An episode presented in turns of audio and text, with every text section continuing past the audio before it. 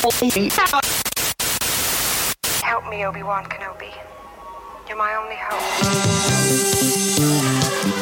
Bienvenidos a la cueva del guapa.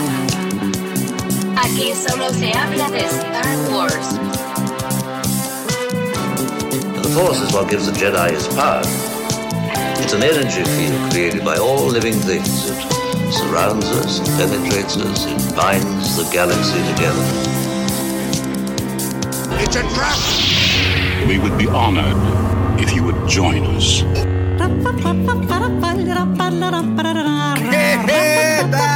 ¿Qué tal, mis queridos guampas? Bienvenidos de nueva cuenta al podcast Hablando de Star Wars. Este es el episodio 164 y está patrocinado por la cueva del guampa.com. Si eres fanático o simplemente te gusta coleccionar figuras o simplemente te gusta coleccionar cualquier cosa de la más hermosa de las sagas, puedes entrar a la cueva del guampa.com, el santuario para todos los coleccionistas y por supuesto fanáticos de Star Wars.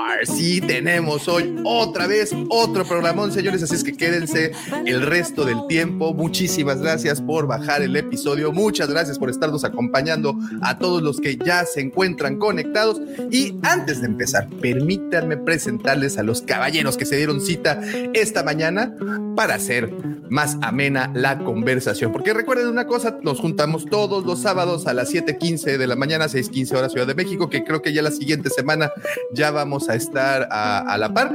Así es que pues ya se pueden unir si quieren y nos escuchan por eh, versiones eh, podcast. Nos pueden encontrar en nuestro canal de YouTube todos los sábados tempranito. Aquí nos reunimos para grabar. Ahora sí, desde las costas del Pacífico mexicano, esta mañana nos acompaña el buscador eterno de la luz, mi querido amigo, por supuesto, su amigo George. How are you, George? Buenos días, Tavo. Buenos días a todo el guampa auditorio que se, se une a la transmisión en vivo y que nos va a escuchar en la semana en la versión de podcast. Buenos días a esta este, tertulia matutina para empezar nuestra semana a gusto.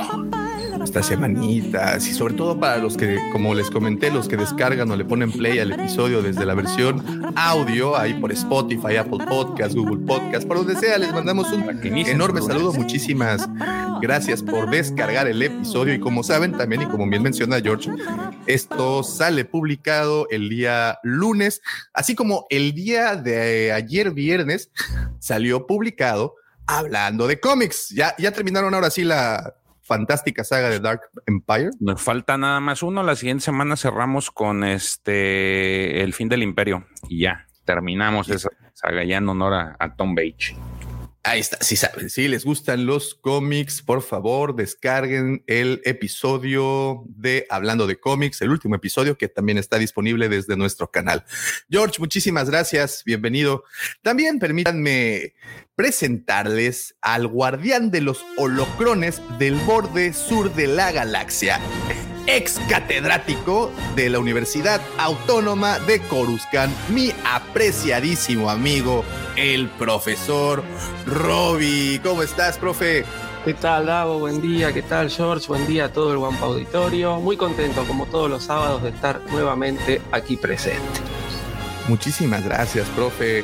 Hoy creo que vamos a platicar de uno de tus favoritos, Han Solo. Eh, ¿Qué tal? Sí, eh? sí. No sé si, sí, a ver, bueno, favoritos creo que es uno de los favoritos de todos, ¿no? De Pero todos, es todos. este. Para mí es uno de los más controversiales en este momento. Sobre todo después del 2018, ¿verdad? Sobre todo después de hace un par de años, sí. Este, Es pero correcto. no, bien, bien, muy contento, muy contento. Me, me gusta mucho el tema, así que bueno, vamos a, a tratarlo con el respeto y la seriedad que se merece. Con el respeto y la seriedad que lo han dejado de tratar, ¿verdad? Seguro. Lo han dejado, lo han dejado un poquito al lado a mi querido Han. Bueno, muchísimas gracias, profe. Muchísimas gracias por estar por acá de nueva cuenta. Y también ahora permítanme presentarles. Bueno, no, no es cierto. La palabra no es presentar, la palabra es presumir. Porque cuando tienes y cuentas con una persona como, como mi querido amigo en el equipo, no puedes decir que les vas a presentar, vas a presumir, porque este es el tipo de persona que puede estar sentado muy cómodamente en la banca de un parque una tarde de verano, mientras observa plácidamente y tira migajitas del pan bimbo que compra, los patitos, y está de esa manera disfrutando el paisaje, y el paisaje presenta un apocalipsis zombie en donde todo arde y todo está reducido a cenizas. Y aún así se puede voltear y dedicarles una hermosa sonrisa y desearles un excelente día. Él es mi querido amigo, mi hermano, el segundo sol de Tatooine, arroba Lucifago. Muchísimas gracias, joven Davomático. Bienvenidos sean todos ustedes a este show. Si se levantaron temprano, pues qué bien que ya empezaron sus labores. Y si flojearon un rato y prefirieron escuchar este programa el lunes en el podcast, pues también muy bien, señores. Bienvenidos sean, mi querido profe, mi querido George, mi querido Davomático, por ahí nuestros queridos compañeros que están perdidos en alguna galaxia, tal vez no tan lejana. Les mandamos un abrazo.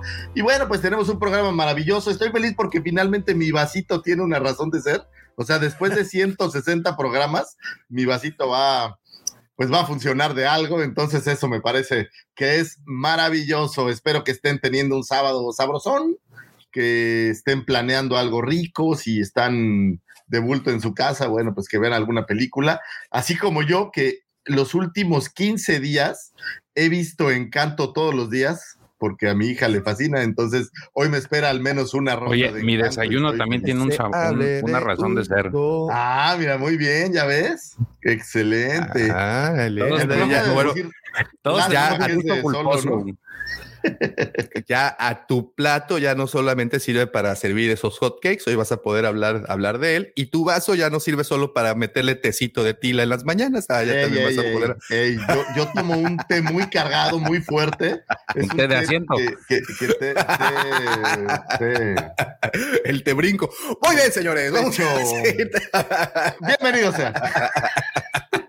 Oigan, y también el día de hoy contamos con un súper invitado, alguien que tuve la oportunidad de estar en, en, su canal esta semana, una entrevista bastante divertida. Déjenme decirles que de las entrevistas más divertidas que, que nos han tocado y, y además aparte de que los invito a que brinquen al canal, conozcan su contenido, es, fíjense que cuando se trata de ver videos de calidad, y hablo no solo de la calidad del contenido, sino, de la calidad también de producción.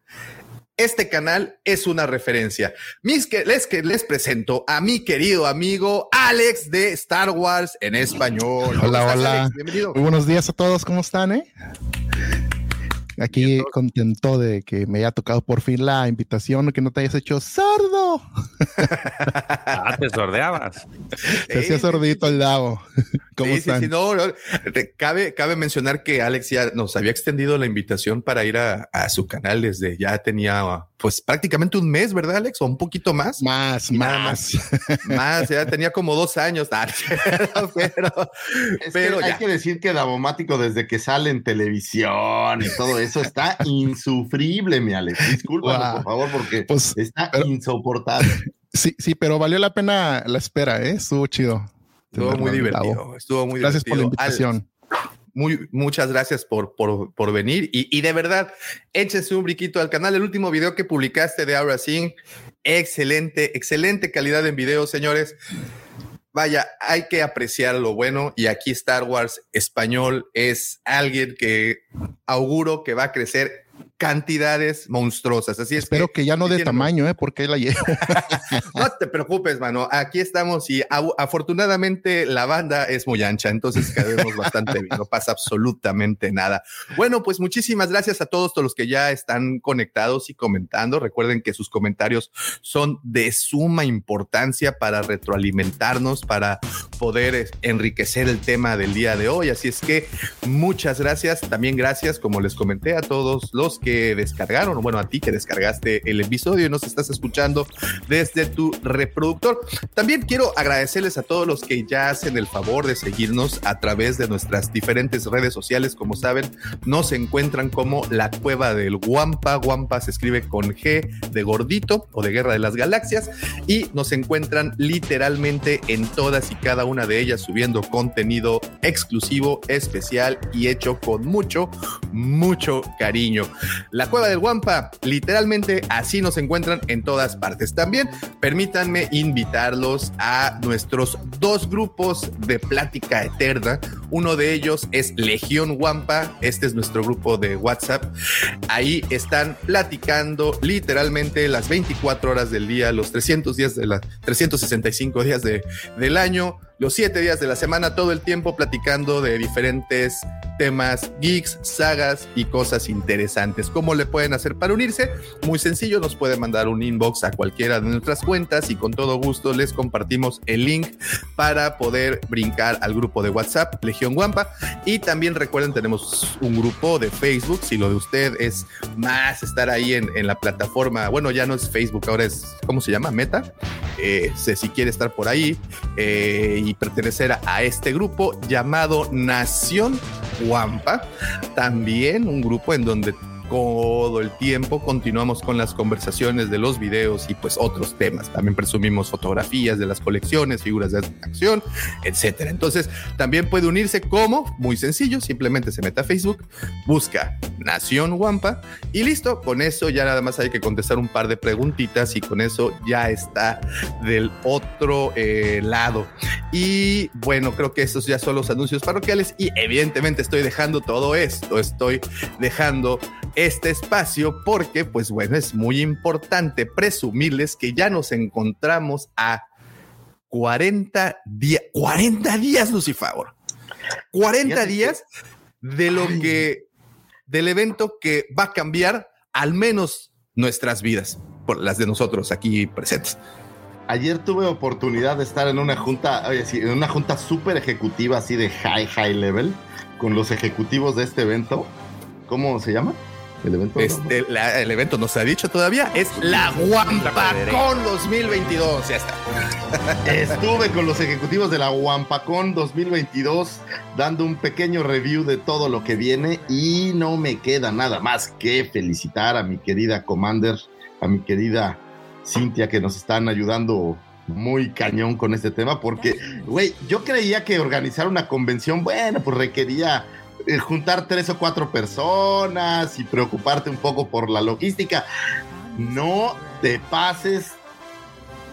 Qué trabajo es, qué impresionante y la verdad que las chicas han hecho un trabajo maravilloso. Entonces quiero tomarme un minuto para agradecerles porque de verdad, chavas, son ustedes unas verdaderas masters Jedi. Están muy cañonas, mis respetos. Pero bueno, ¿ya estamos listos, Daumático, o todavía no para la Guampacón? Ya, está, híjole, ¿cómo te explico que ayer me tuve que dormir como hasta la una de la mañana por, por la emoción?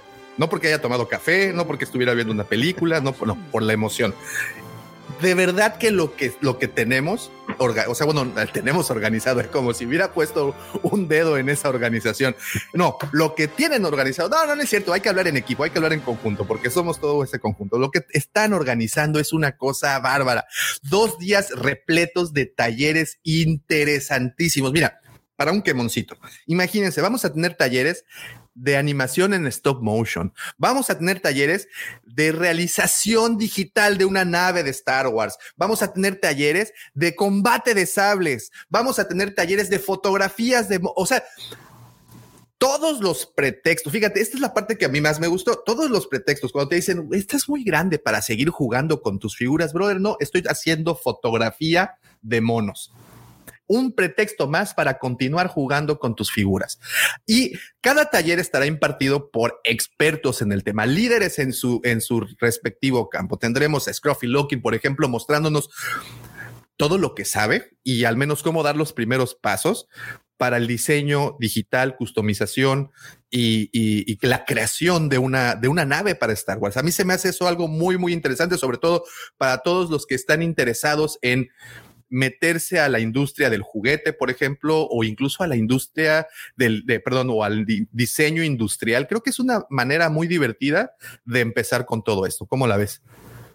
¿Cómo ves todo lo que te tengo Impresionante. preparado? Estoy, yo, la verdad, también estoy emocionado cuando veía los invitados, cuando veía los talleres, los expositores, la gente que va a estar ahí ayudándonos con, con todo el relajo que es. Es que de verdad es impresionante la cantidad de cosas en las que hay que tener el ojo puesto y creo la verdad que va a ser un evento brutal. Yo ya me estoy divirtiendo muchísimo en este proceso de armarlo. No quiero ni pensar ese día va a ser, va a ser brutal ese fin de semana. No, no, no, estará increíble. De verdad que estará, estará increíble.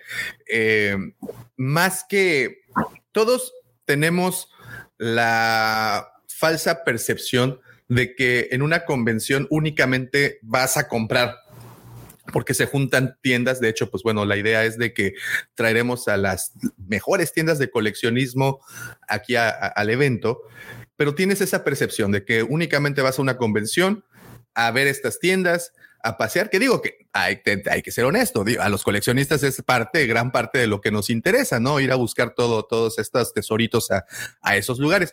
Pero cuando ya te internas un poco más al contenido del evento y empiezas a ver todos los talleres que, que se estarán dando, pero no solo talleres, también tendremos pláticas, tendremos la presentación, como ya pudieron ver a las personas que ya nos han estado siguiendo, eh, tendremos la presentación del maestro Mario Filio, de, Sebastián Yapur, que han prestado sus voces, uno para Darth Vader, otro para Obi-Wan. Eh, tendremos, vaya, Está, está fabuloso. Eh, Hay un, hay un taller ahí de maquillaje para, para cosplay tipo cómic que, bueno, no tienen idea. Estamos muy emocionados porque esto ya ocurra, ya es en 40 días. Literalmente estamos hablando de que es, pues, sí, 40 días, los 30 días de abril y 10 días que faltan para que concluya este mes y ya estaremos en zona roja. Ya hablaste del concurso de cosplays, la rifa, las subastas. Ah, sí, es cierto, hay una rifa. Hay una rifa por ahí. Ah, Hay una rifa. ¿Eso, eso no lo debía decir todavía o era? No, no, no, no, no, sí, sí, sí, se me había pasado, Ah, se me ah. había pasado comentarlo, se me había pasado comentarlo. Hay una sí. rifa, hay una rifa de un Razor Crest, señores. Díganme quién hace estas cosas, nada más la cueva del Guampa. Y bueno, pues es para ustedes. Espero que se la pasen muy bien. Aquí los esperamos. No, mira, eh, mira, mira, o sea, para, para que veas, cuando digo, o sea, una, una, una cosa es que. Ay, se me, se me borró. Espérame. espérate, espérate, espérate.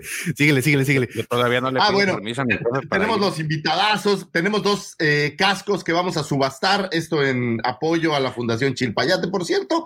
O sea, adicional de toda la magia de Star Wars, vamos a estar apoyando a una fundación que se encarga de ayudar a niños que tienen, eh, pues hay temas de, de educación. Entonces creo que más causas buenas se están sumando. Tenemos muchísima gente apoyándonos. La verdad es que ha sido maravillosa la respuesta de, de toda la gente que cada vez que platicamos del tema y cada vez que empezamos a, a, aventar alguna nueva noticia, algún nuevo perk, pues la gente está, oye, hablando de, de- de Pepe, te mando un saludo donde quiera que estés.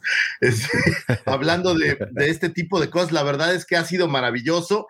Y bueno, vamos a tener venta de juguetes, vamos a tener por ahí a unos, eh, pues son expositores, unos, eh, las tiendas yo creo que más representativas de la zona en lo que a coleccionismo se refiere. Logramos cerrar a una que les digo la verdad me había costado algo de trabajo, que es alguien que se encarga de juguetes vintage, pero no tan Star Wars, sino digamos de otra, de otra índole. Entonces, la verdad está, está padrísimo. Cosas como ochenteras eh, de otras franquicias o de otras sagas, voy a decir. Entonces, la verdad es que estamos muy emocionados. Vamos a tener el concurso de cosplay. Ahí mi querida Viri le mando un abrazo que está preparando todo ese tema. El concurso de cosplay, pues va a tener eh, algunos premios por ahí. Entonces, si ustedes son cosplayers, pues váyanse preparando porque va a haber una mascarada. No sé si eso en español esté bien dicho o es este, una cosa que yo inventé, pero bueno, va a haber una una pasarela de cosplays. Eh, ese es el sábado, Davo, el domingo, creo. Estoy luchando. Eso es el, do- el, el- eso es el, el, ay, canijo. Ese es el- el domingo. Voy a decir que el domingo. Ok. Sí, porque es el último, son los dos, son los eventos de cierre. Tenemos ahí dos, dos sorpresas de cierre. Entonces, Es porque aparte el sábado ya tenemos así como el- la agenda bastante ocupada, porque sabrán que al final del día, después del, de- del evento, tendremos un cóctel VIP para que es una especie de meet and greet con los asistentes o bueno, los, los, el talento que nos visita para ese, para ese día. y estoy luchando por una sorpresita que quiero lanzar. Digo, no ha sido nada fácil. Eh, una proyección que tú sabes que estoy ahí trabajando Davomático con, ay, con, con mis colegas allá de Disney. Ya sabes que Disney y yo somos. Ahí brother. es, ¿no? O sea, nos hablamos así de tú, de oye, ¿qué pasó, brother? Entonces estamos ahí Van a, trabajando a las para canoas juntos ¿Qué? y todo el pedo, ¿no? todo, todo el rollo, para que la gente que no está en el cóctel VIP tenga el sábado también ahí un, un caramelillo, voy a decir, que tengan ahí un, una cosa. Mira, padre mira, que- que Esto está muy interesante. Esta pregunta, qué bueno que la haces, Felipe. Un saludote. ¿Habrá transmisión en vivo de la convención? Sí habrá transmisión en vivo. Los videos en vivo se estarán transmitiendo para los miembros de- del canal. Ahí tendremos prácticamente todas, todas las pláticas y creo que también talleres, si no me equivoco, se estarán transmitiendo en vivo para todos los eh, miembros del canal que, bueno, como saben, tenemos tres, tres categorías, pero desde que seas Padawan consentido, básicamente todas las tres categorías tendrán acceso a, a estos, pues a estos eh, videos, ¿no? Que creo que van a ser muy interesantes el tenerlo, ¿no?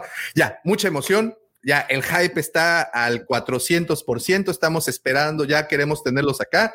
Muchas gracias a todo el equipo. Creo que ya mencionamos a, la Commander, a Cintia, pero también un abrazote al buen Carlín que le ha estado trabajando eh, a marchas forzadas, literalmente. Ayer estábamos a las 11 o 12 de la noche todavía haciendo algunos gráficos para publicidad. Todos estamos eh, muy emocionados y apretando el o pisándole el acelerador al fondo para que ya llegue la fecha prometida. Y, bueno, y divertirnos, ¿no? Que eso es lo, importante. Entonces, ya lo saben, entren, aquí está arriba, no sé si se alcanza a ver, por acá, wampacon.mx, esa es la página oficial en donde podrán estar al tanto de todos los pormenores del evento, invitados, eh, si quieren comprar boletos, horarios, información, aquí en wampacon.mx también ahí hay un link que los lleva directamente a la página en donde pueden comprar su boleto. Recuerden, hay, hay tres clases de boletos, un boleto por un día, hay boletos por los dos días y está el VIP que es el boleto que les permitirá entrar al Meet and Greet. Y eh, sí son todos, ¿verdad? No se me estaba olvidando. Bueno, también Bueno, niños. El, el- el boleto años, dorado que incluye un abrazo y un beso de Davomático, ese lo encuentras en una, el en una caja de un conocido cereal. Entonces, Todo el paquete, ese sí. boleto dorado, Davomático será. Oye, te pasan al, fondo de un pasillo, abres una puerta, entras a un cuarto todo oscuro, húmedo. No, ya córtale eso porque después acuérdate que, que- que nos manejan con cosas. No, no, no, no, no hay boleto dorado, ya lo cancelamos. eso. No, no, no. Eso es mentira, eso no es cierto, eso no lo escuchó acá.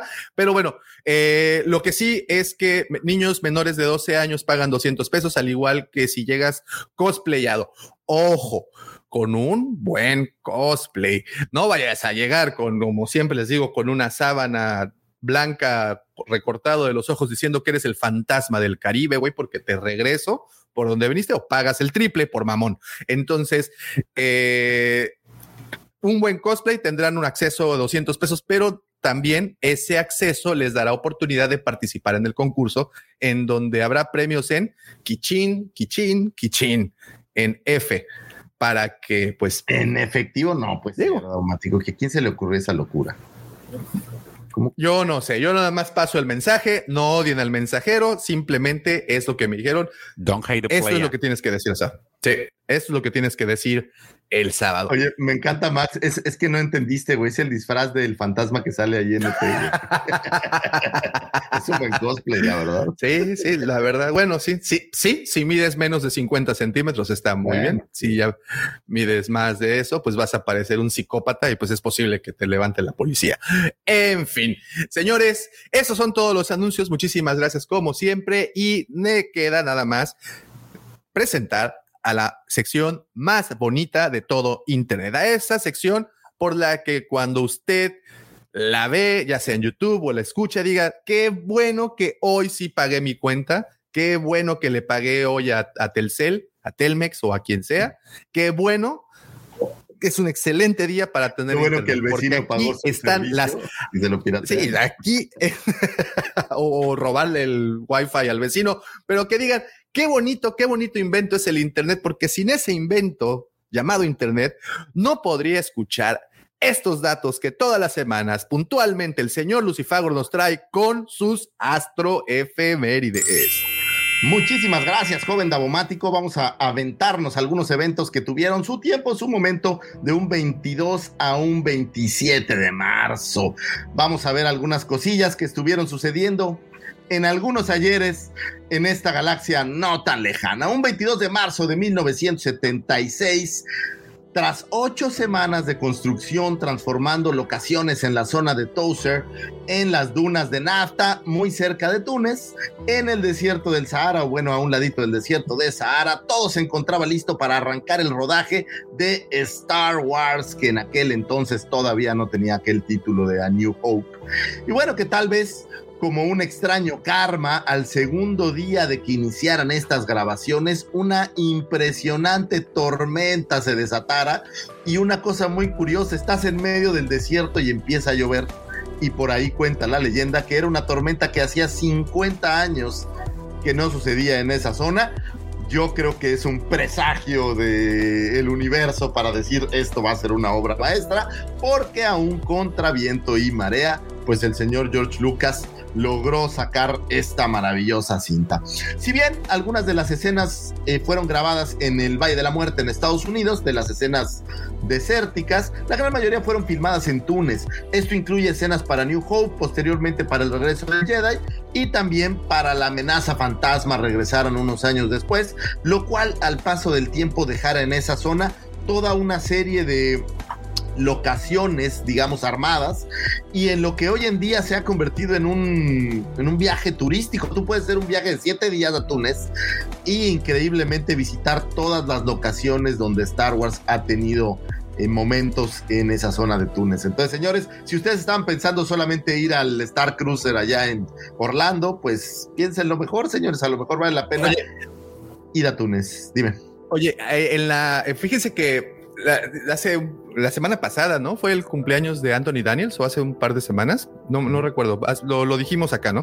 Eh, y en el libro, en su libro I Am C-3PO, narra eh, de una manera muy particular todos los eventos de Túnez, cómo llegaron, cómo consiguieron las locaciones, cuánto le pagaron incluso al del hotel en donde se quedaron. Muy interesante todo lo que, lo que ocurrió en, en- en esa visita y de verdad que caray, creo que aquí sí fue literalmente contra viento, arena y tormentas se levantaron para hacer esto. Eh, eh, como era un presagio para que dejaran ya las cosas y se regresaran a casa, ¿sabes? Y aún así se aventaron. No, y lo- los temas, por ejemplo, el tema de Artu, que había muchísimas fallas y que no sabían cómo echarlo. Digo, eh, piensen que estamos hablando del 76, en donde la tecnología no es lo que hoy es. O sea, no crean que antes tenían la tecnología de hoy. Entonces, echar a andar a Artu fue todo un tema. Digo, tanto así que bueno, pues Kenny Baker entró ahí un poco al quite a la tecnología para tener una versión pues más que hiciera lo que ellos querían, supongo, de, de esta versión de Artu, aunque de repente cuando se iban al launch dejaran al pobre Kenny Baker ahí metido, esperando a ver si alguien se acordaba de, de, de él. Señores, yo les recomiendo que si un día tienen siete días, o bueno, échenle otros dos días para volar y regresar, pues se echen una visitadita a estas locaciones en Túnez. Está por ahí en mi, en mi One Day in a Lifetime Shoot. Porque es padre, ¿eh? me tocó ver, ¿sabes cuál? La del Señor de los Anillos que dejaron en Nueva Zelanda. Y de verdad es, es un una visita increíble el poder ver estos lugares donde se hizo tanta magia y, y de repente uno como que no está tan consciente de y a la hora que llegas y ves este edificio donde vivía Anakin cuando era un pequeño niño, pues, pues la, la vibra está. Oye, y pero tú tuviste oportunidad de estar en, en España, ¿no? En donde grabaron Es- el episodio eh, 1 y 2, sí, ¿no? es, es ahí en, en Sevilla, y es una, me parece que se llama Plaza España también, y es donde graban la- estas escenas donde se ven en un corredor grande, eh, va Como en el palacio, va ¿no? Anakin y va Artú. Sí, en un palacio. De hecho son como tres tomas, o sea, no, no creas que es gran cosa. Pero estuve por ahí. Ah, El solo hecho de pisarlo, por ahí en algún lado dejé una foto con mi mujer y yo así tratando de emular la foto de Oye, Anakin y, y- cuando estabas en ese pasillo, no así, no te ganaron las ganas de hacerle. La, la verdad, la verdad, la verdad, y por favor no lo comenten porque me van a tirar de exagerado, pero le di un beso al piso, la verdad. Lo digo así. Bueno, es, es lo que es. es Sí, lo no que lo es. entiendo. Yo No, también hubiera lamido donde hubiera pisado. Es muy emocionante porque te sientes parte de, puedes tomar la foto, es como si te tomas la selfie ahí pues de alguna manera te sientes conectado con, con la cinta. Y creo que Sí, eso sería no. maravilloso verlo. Imagínate en estas locaciones en Túnez donde veas una, eh, a lo mejor la casa de los Lars o alguna de estas cosas que, que quedaron, pues están en tu mente y, y no se destruyeron porque justamente quedaron para la posteridad y las ciudades pues las tomaron y las convirtieron en una, en una atracción de la ciudad. Bueno, pues es, es maravilloso, muy recomendable. Si alguien va a Túnez, por favor avísenos y mándenos fotos porque estoy muy curioso de ver exactamente cómo sería ese tour. Hay un tour completo, eh, ojo. Si viajas a Túnez hay un tour que te lleva todo esto en el desierto y todo un rollo. Habría que investigar un poco más. Y, In- in- incluso ves ahí a el mitosaurio, ¿no? Lo dejaron ahí, en, Está- en- está ahí también abandonado. dejaron ahí el, el esqueleto del mitosaurio. Está el esqueleto, están eh, donde vivía Anakin en esta versión ya para Phantom Menace. Y me parece que también hay algunas cuestiones de New Hope que quedaron por ahí perdidas en el desierto. Es una lástima porque ahora ya todo va a ser como digital, ¿no? Adelante, profe. Sí, profe. No, un, un dato curioso, que yo cuando se estrenó de Phantom Menace salió, en, eh, bueno, para los que leemos este tipo de cosas, cuando llegaron allá a Túnez para hacer las tomas para, para el episodio 1, se encontraron con montones de cosas que ellos habían dejado para tiradas, digamos, que no servían más de los sets de, de A New Hope y del regreso del Jedi. Y, y yo decía, ay, haber podido tener unos mangos y pasar para recoger algo, ¿no? Porque llegaron allá y encontraron, dice que había montones de cosas que habían quedado, que quedaron ahí y nunca se tocaron. Este, y bueno, muchas se reutilizaron para los, para los sets de, de Phantom Menace. Y ahora, bueno, ya sea, obviamente, ¿no? El tema del tour y todo se aprovecha mucho más. Ahora, por ejemplo, estas escenas que vimos en el Boba Fett, en el Boba Fett, ya todo es digital, ¿correcto? Ya la gran mayoría de estas cosas creo que ha dejado de ser set, o si hay tanto set, profe.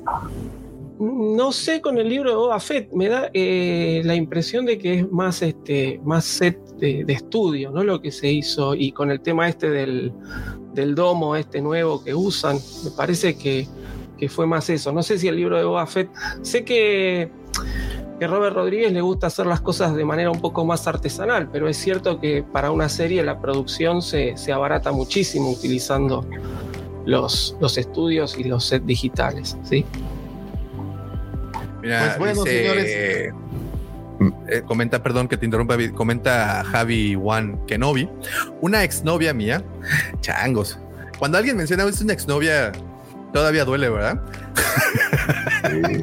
Cuando- Oye, ah, no, y más si se quedaron juguetes en su casa. Dice, una exnovia mía fue a- de viaje a Túnez con las amigas y como era súper friki de Star Wars, hizo a las colegas pagarse todo el tour, hasta un recuerdo de la zona me trajo. Creo que hasta si te traen arena, ¿no? En un botecito. Lo que te traigan. Oye, Sí, Javi, si tiene fotos de casualidad por ahí tu novia, no seas gacho, ¿no? Mándanos algo de fotos. Soy muy curioso porque de lo que estuve tratando de encontrar, no encontré eh, material visual de cómo se ven hoy en día. Y creo que sería padre tener una idea más clara de cómo ves hoy los, los sets que quedaron ahí perdidos en el tiempo. Sigamos, señores, un 23 de marzo de 1973 nace la actriz Kerry Russell, actriz norteamericana, quien le diera vida a Sorry Bliss, una humana nativa del helado planeta Kijimi. Era la líder de los traficantes de especies en Kijimi durante la guerra entre la Primera Orden y la Resistencia. Participó junto con Boba Freak en la batalla de Exegol y compartía un pasado aparentemente romántico con el señor Podameron. Sí era, sí era como su como su detalle, ¿no? O, Pues ¿tú crees que fue. más era como amistad. Sí, sí. No, sé si hay cómics o algo. Ve los ojitos que le, ve, ve los ojitos que le echa al final de que se, "Eh, ¿qué onda? Nos vamos y la otra le dice, Nel, ya no, chavo. Y digo, La si tuviste la Russell- dejaste oye, ir, güey. Si Kelly Russell te echa una mirada, güey, la volteas a ver y Ah, o- o- o- o- Digo, o- o- obedeces, güey. obedeces. Obedeces, porque obedeces, güey. Son mis órdenes. Sorry Bliss que apareciera en 2019 en el film, el episodio 9 de Rise of Skywalker. Se dice por ahí que Russell aceptó el papel simplemente por la idea de no ser un protagónico. No sé si es tan popular que le encanta tener protagónicos. A mí francamente no tengo tanta memoria en cine de ella. Tengo muy clara la serie esta de Felicity, por ahí esta serie de Americans, eh, la recuerdo por ahí en Misión Imposible 3, pero no me acuerdo mucho más cintas como tal. Sí sé que muchas series, obviamente con JJ Abrams pues, ha estado trabajando desde hace muchos años y me queda claro que ser amigo de JJ Abrams te garantiza un espacio en una cinta de Star Wars, o bueno, mientras él las estaba preparando. Pero bueno, pues Kate Russell, mi única queja contra ese personaje de Sorry Breeze es no mostrar el rostro completo de Kerry Russell, que me parece una mujer hermosísima. Oye, y curiosamente su figura de Black Series se le quita el visorcito de aquí del casco y se ven Ay. esos ojos, esos ojos Esos. que te hacen suspirar. Esos ojazos, no, es una chava súper guapa. Digo, a lo mejor la idea era dejar ese misterio de los ojos, pero bueno, pues a mí me parecía una chava súper guapa y me recuerda siempre cómo era el grito de Boba Freak. Davomático, recuérdanos.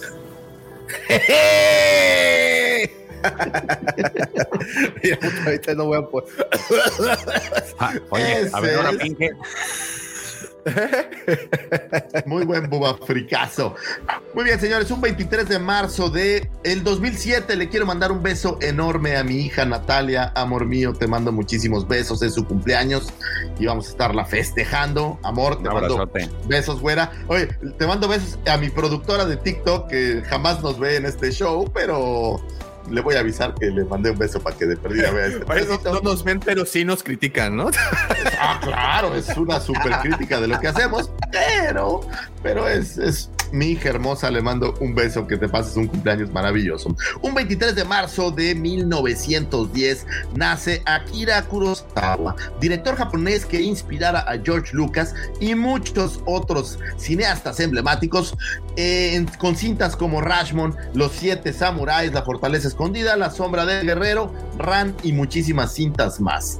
George Lucas nunca ocultó que había basado en la fortaleza escondida toda eh, la idea general de eh, New Hope. Digo, su- supongo que sobre todo la parte de New Hope o la primera versión de Star Wars es la que está eh, ligada con ellos. Lucas utilizó parte de su argumento, una princesa que debe de huir de un territorio enemigo con la ayuda de un samurái y algunos personajes, pues además de la princesa Lea, podemos ver eh, el dúo cómico compuesto por un campesino que es alto, y otro campesino que es bajito, quienes inspiraron la creación de C3PO y R2D2. El duelo final con espadas, eh, de katanas láser, como las llamaban en este reportaje, y bueno, las cortinillas que llevaban de una escena a otra, pues eran una...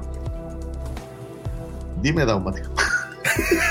es que necesitamos hacer esta presentación. Mira, voy a ponerlo, les voy a poner así, porque quiero que vean, aparte de nuestro equipo, pero el día de hoy viene con el look. Fíjense nada más. Les presento, iba a decir es Mary Jade, pero pues yo creo que hoy la que vino es Leia. ¿Cómo estás, Mari? Bueno, Leia, Ay, ¿quién eres? Master. No sé si me escuchan así, todo bien. Disculpen la persona, pero ya me estoy acostumbrando al nuevo horario. Y nada, más o menos haciéndole, haciéndole halago a la hermosa esposa del tema que vamos a hablar. Hice mi intento, hice mi esfuerzo. Ojalá se parezca un poquito. No, totalmente, no, totalmente. Sí, Digo, sí, lo que sí, termina sí, con- del gatazo, sí, sí. Sí, sí, sí, sí, sí. Excelente. Mari. Muy bien. Bienvenida, mi querida Mari. Bienvenida.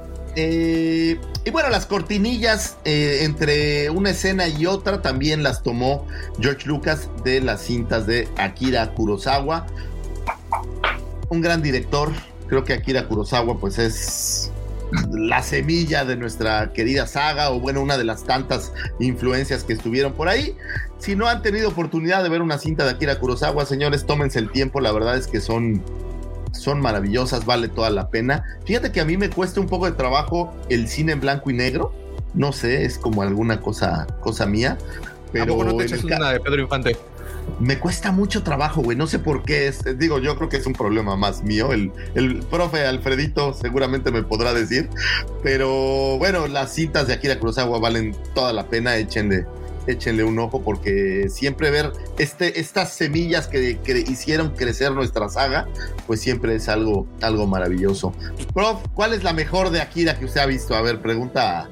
abierta. Eh, ah, no sé, a, ver, eh, Akira Kurosawa tiene un montón de películas, no, no las he visto todas, pero creo que ninguna de las que vi eh, me, desilusionó, ¿sí? Y hay tal vez una de las que más me gusta, que se va de la temática eh, samurai, eh, y es una película como muy chiquita, se llama Bondad Humana. Eh, y es excelente. Y es sobre un, este, un empleado público de, de Japón, ¿no? Este, y no- nos narra un poco la vida de este hombre y cómo trabaja y cómo, cómo se relaciona con, con- con- con la gente que va ahí al, al lugar donde él trabaja, porque él atiende, atiende personas.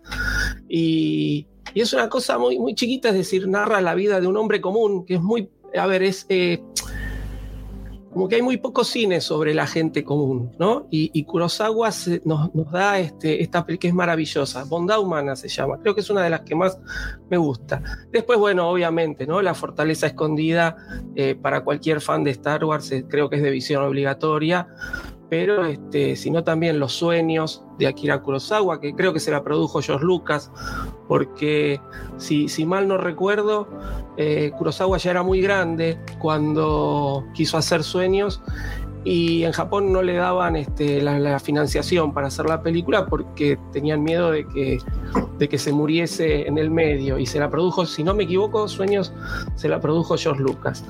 Este, Sueños también es maravillosa, pero bueno, cualquiera, cualquiera es, eh, no, no, no los va a decepcionar. Ahí está la recomendación, señores, no dejen de ver. Y yo estoy seguro que por ahí en YouTube deben de poderlas encontrar. No, no creo que requieran algo más específico. Eh, No, es, probable. La verdad que nunca, nunca me, me puse a, a buscar si había en, en YouTube, pero es probable. Por, por, por el tiempo ya son películas que deben haber sido liberadas, así que sí, deberían estar. Por lo menos las Buenísimo. más conocidas. Pues ahí está, señores, la recomendación. Vean películas de Akira Kurosawa. Un 24 de marzo de 1905 fallece el señor Julio Verne, escritor francés de Ah. viajes extraordinarios, eh, una popular eh, serie de novelas de aventuras. eh, disculpen, me trabé un poco. Hemos hablado mil veces de Julio Verne, ya saben, es uno de nuestros próceres en lo que a imaginación se refiere. Y bueno, pues que descanse en paz el señor Julio Verne y todo ese palmarés de libros. Si hemos logrado que alguien lea un libro de Julio Verne gracias a este show, ya nuestra misión se ha cumplido. Pero, pero, no eh, eh, tintero. Yo creo que siempre eh, que, que hablamos de él, siempre tratamos de dar la recomendación de un libro de, de él para que pues se vayan, y digo, si no han tenido oportunidad, le echen un ojito a, a esa obra. Y esta semana, bueno, en esta ocasión, Lucifagor, ¿cuál será tu recomendación de Julio Verde? Yo siempre recomiendo eh, La Vuelta al Mundo en 80 días. A mí es, es mi libro favorito de Julio Verne, debo decirlo. Me parecía, imagínate en aquellos eh, ayeres eh, que Sí. hablaras de darle la vuelta al mundo. Eh, digo, hoy lo vemos como algo, pues te subes un avión y, y probablemente lo logres fácil, pero imagínate en esos años es... es Oye, pero ¿sabes qué es lo mejor de ese libro? Que es la naturaleza del hombre borracho. O sea, la naturaleza del, del macho borracho. De que estás en un bar con tus ¿no? guates, ajá, estás en un bar. Oye, güey, ¿a que no? ¿A que sí puedo? ¿A huevo que sí puedo, güey? ¿A que no? Órale, a ver, ¿cuánto? Échale una lana y que tómale, que te estás trepado en un tren, en un globo, en un elefante, haciendo y cumpliendo la apuesta de un borracho. Es, ¿No? es correcto, es correcto. Al final todo sale de una apuesta y, y bueno, pues me parece maravillosa. Nuestro querido eh, Julio Verne, pues tuvo mucha... eh, ¿Sabes qué? En cine también todas estas diferentes versiones que han hecho de Viaje al Centro de la Tierra, creo que es la que más veces han hecho de la misma novela, digamos. Pues creo que todas también valen ahí, ahí la pena echarles un, un ojillo. Soy un gran fan del señor Julio Verne. Señores, lean algo de Julio. Sí, sí, lean Julio Verne, lean Julio Verne. Un 26 de marzo de 1985 nace la señorita actriz británica Keira Knightley. No sé si alguna vez lo he dicho bien, no lo creo, siempre lo he pronunciado mal, pero bueno, lo sigo intentando. Eh, actriz quien interpretara a Sabe, quien fuera una handmaid, no sé si hay una traducción en español, ¿cómo se traduciría handmaid en español? La ayudante. Eh, una. No, no, no, se les llama doncellas. Una doncella, tiene razón, discúlpenme. La doncella que apoyara a la princesa Amidala en el episodio 1 de Phantom Menace. Se dice por ahí que el parecido de Kira y de Natalie Portman era tan grande que al estar maquilladas en set, incluso los padres de ellas mismas las confundían entre sí. Kira comenta que no eh, fuera tan feliz durante las grabaciones, pues a sus 12 años todo era muy serio y los tocados le causaban dolor de cabeza. Eh, no fuera hasta algunos años después, cuando explotara su fama tras el éxito obtenido en Piratas del Caribe, de la cual cuenta que era una grabación maravillosa, porque como nadie daba un clavo por la película, todo el mundo creía que Piratas del Caribe iba a ser una basura. Dice que eran súper relajados todas las, las grabaciones y demás, y bueno, pues al final fue una, una gran película, digo, en su género, diríamos, y pues se hizo muy famosa. Y a mí en lo personal, yo la había visto antes por ahí en una película que se llamaba The Hole. No sé si alguno de ustedes la vio. Una película muy curiosa donde cuatro adolescentes se encierran en un... eh, es una especie de búnker contra eh, bombas, pero se encierran por echar desmadre, no realmente por, por alguna razón. Y bueno, pues te platican las peripecias de estos cuatro chicos ahí dentro. Tiene algunas otras cintas interesantes como Paul, Rey Arturo, Orgullo y Prejuicio, Ana Karenina, eh, Jack Ryan, por ahí aparece en la segunda, me parece que la segunda versión. Y bueno, obviamente el papel de Elizabeth Swan en Piratas del Caribe. Una chava súper guapa y igualita a Natalie Portman. No sé si, si hay, hay escenas en las que si no te dicen, seguro ni te enteras es una y otra. Dime, George. Fíjate que ahorita que estás hablando de ella, este últimamente se le ha dado mucha participación en los cómics, eh, sobre todo en los de Darth Vader. Eh, en estas últimas historias, ella es la que este, pues está cazando a Darth Vader porque se lo quiere, este, pues, él, la, para ella es, él es responsable de la muerte de, de Padme y también de, de Anakin. Y tienen, tienen hasta su séquito, ¿no? Las, ¿cómo se llaman? Las, este, amidalianas o cómo se llamaban? Sí, sí, sí. Este, Las, de hecho, son este- las, la- todas las, este, las handmade, pero ella es la que encabeza todo el, el tema. Está entretenido. Digo, el primer arco es el, el de la búsqueda de, de, de Padme y tiene presencia, pero ya después ella continúa. En este último, el, próximo cómic va a salir, va a tener más presencia en el de Darth Vader y uno anterior ya este, pues sigue cazándolo. Entonces, así como dato curioso, pues le están, le están dando más caña.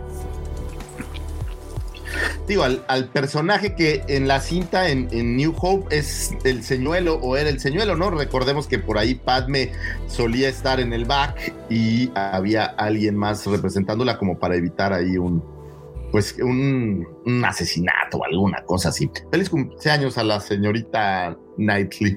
26 de marzo del 1904 nace Joseph Campbell, escritor norteamericano conocido por su trabajo sobre la mitología y la religión comparada, quien se hiciera popular por sus teorías del viaje del héroe arquetípico. El viaje del héroe o el monomito es un término acuñado por Joseph Campbell en su libro El héroe de las mil caras para referirse a un patrón subyacente de todos los mitos y leyendas que se pueden encontrar a lo largo y ancho del mundo, incluso entre civilizaciones muy apartadas, entre Sí, geográficamente, eh, normalmente todas estas historias incluyen al héroe dejando su vida ordinaria, su iniciación en un mundo diferente y especial, donde pasa por múltiples pruebas hasta regresar finalmente triunfal a casa con eh, la doncella o el tesoro o el premio que había conseguido. Encontrando que a lo largo de la vida del hombre, esta eh, firma se repite en todas las culturas. Es decir, Joseph Campbell decía que sin importar de dónde sea la cultura,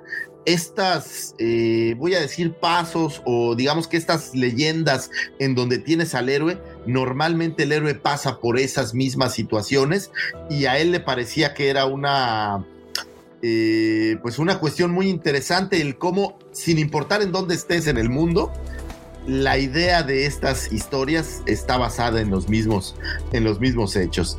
Lucas declaró tras el estreno de la primera película de Star Wars en 1977 que su historia fue concebida en parte por ideas descritas en The Hero with the Thousand Faces, El héroe de las mil caras, y otras obras de Campbell. El vínculo entre Star Wars y Campbell fue reforzado aún más cuando las reimpresiones posteriores del libro de Campbell usaron la imagen de Mark Hamill como Luke Skywalker en la portada. Entonces imagínate que llene Lucas y dice, oye, pues la verdad yo usé tu libro para, para imaginar un poco mi historia. Y los editores, que es gente muy lista, dicen, pues vamos a volver a editar el libro, pero ahora ponle la foto de Mark Hamill para que se venda más y efectivamente se vendió como pan caliente. Eh, Lucas habla extensamente de esta influencia en la biografía autorizada de Joseph Campbell. Y bueno, al final del día sí tuvo la oportunidad de conocer a Campbell y bueno, pues ahí de, de debatir un par de cosas. Eh, según Campbell, los misterios absolutos de la vida no pueden ser capturados directamente en palabras o imágenes. Los mitos son declaraciones del ser y la experiencia de este misterio solo se puede obtener a través de una participación en rituales míticos o de la contemplación de símbolos míticos que señalan más allá de los mismos. Los símbolos mitológicos tocan y estimulan centros de vida más allá del alcance de la razón y la eh, coacción. La primera función de la mitología es conciliar la conciencia de la eh, vigilia al mysterium tenedrum et fascinatum de este universo tal como es. No sé qué rayos quiere decir eso, pero se oía. So- sonaste como, como a padre, dejar- como a padre te voy a medieval. ahí un poco, ¿no? Sí. Oye, bueno, Lo, lo que más me gustaría es, es entender todo lo que decía Joseph Campbell, porque lo he leído siete veces y sigo sin entender qué es a lo que se refiere, ¿no? Pero bueno, lo que él dice es que cuando una persona pasa por la vida, encuentra muchos desafíos psicológicos. El mito puede servir como una guía para el paso exitoso a través de las etapas de la vida. Por ejemplo, las culturas más antiguas utilizaban los ritos del paso como una prueba adolescente a la etapa adulta. Más tarde, una mitología vívida enseñaba a la misma persona a abandonar las posesiones materiales y los proyectos terrenales cuando se disponían a morir. En conclusión, Me gustan sus cremas. El héroe de nuestra propia historia, pudiéramos decir. Pensé que ibas a decir. En conclusión, me gustan mucho sus cremas, en especial la de espárragos. Ah, pero ese es otro Campbell, ¿no? Sí, No, la, la- la- la- la también. de Lot era mi favorita, pero no, ese es, ha de ser su primo o alguna, alguna cosa así. Fíjese que yo he intentado, lo voy a decir honestamente, unas siete veces tratar de terminar eh, El héroe de las mil caras y, y me ha costado mucho trabajo. Entonces, si... Sí, adelante, son por- lecturas, son lecturas complicadas. Eh, hay, hay un libro que se llama eh, Star Wars, la magia del mito, ¿sí? que salió en español, que hace como la reinterpretación de Joseph Campbell adaptada a Star Wars. ¿no? Eh, y para la, si a alguno se le complica la lectura del, del libro de Campbell, del héroe de las mil caras, le recomiendo que vaya primero a ese, porque es como mucho más sencillo en muchas cosas, explica los mismos conceptos, pero de una manera O sea, que es, por ahí es el héroe de las caras for dummies. No, no, no es for dummies. No, no, no. Está muy bien explicado, pero está eh, lo que dice Campbell está representado con lo que pasa en la película. Entonces, tal vez eh, sea de más fácil comprensión. Y ¿Cómo se llama, Una profe? vez que la magia del mito. Eh, y una vez que, que, terminan ese libro, sí, se pueden pasar al otro que es un poco más, este, más complejo por ahí de, de leer. Pero pe- por eso es y, y es está en español, se consigue, es decir, no, no, no, no es de difícil acceso.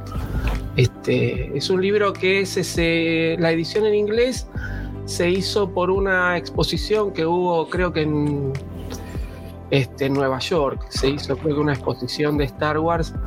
Este, ahora no, no, no recuerdo bien si fue en Nueva York. Y ahí se hizo el libro en inglés y después se editó en español, ¿no? Y además, bueno, tiene fotos y, y montones de cosas este, de la exposición misma, ¿no? Este, así que es, es muy interesante.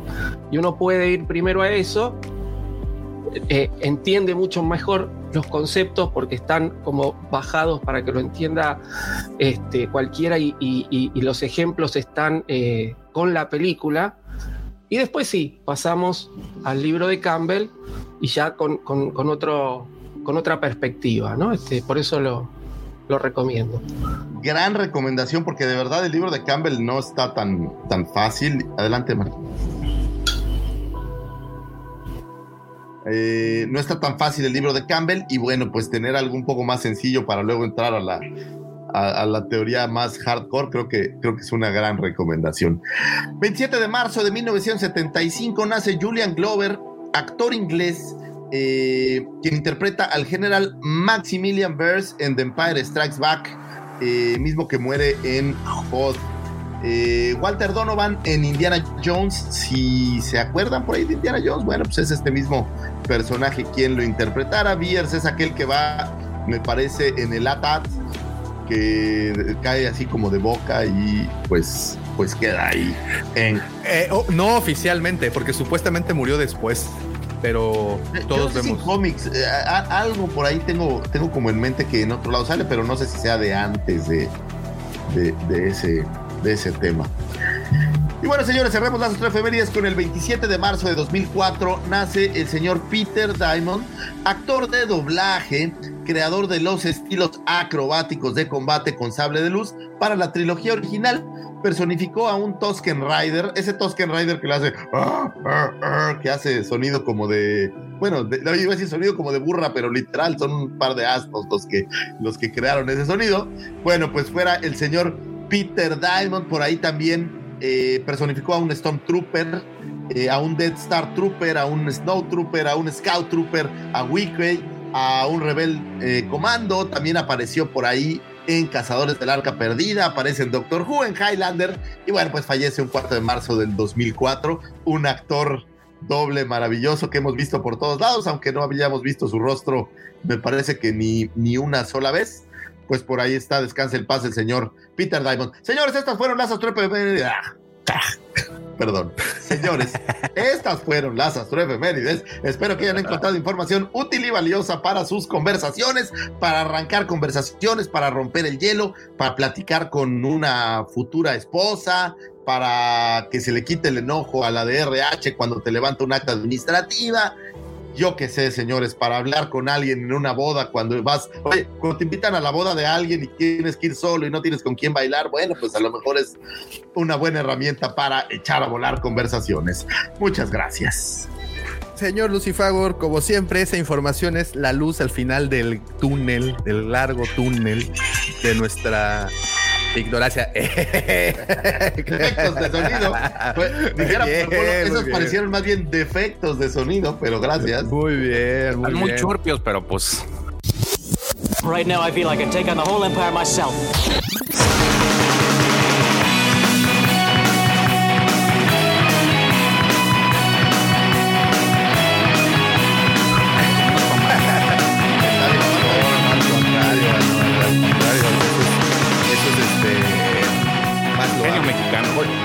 Ingenio, puro ingenio. Oigan, muchas gracias a todos los que están conectados. Gracias eh, por estar comentando y por estar, pues, obviamente, saludando y enriqueciendo el contenido del podcast.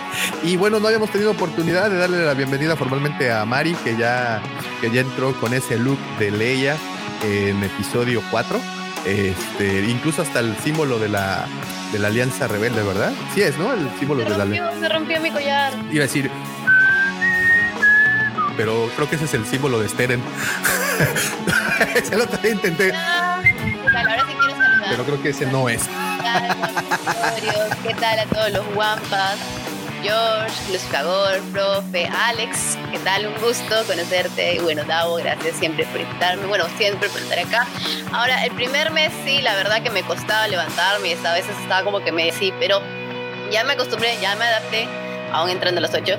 Pero ya voy a estar de mejor humor. Y fácil me pongo otros looks, quién sabe. No, no, no, bueno, es que si entras a las 8 y cada vez que entras a las 8 entras caracterizada, adelante, entra a las 9 si quieres.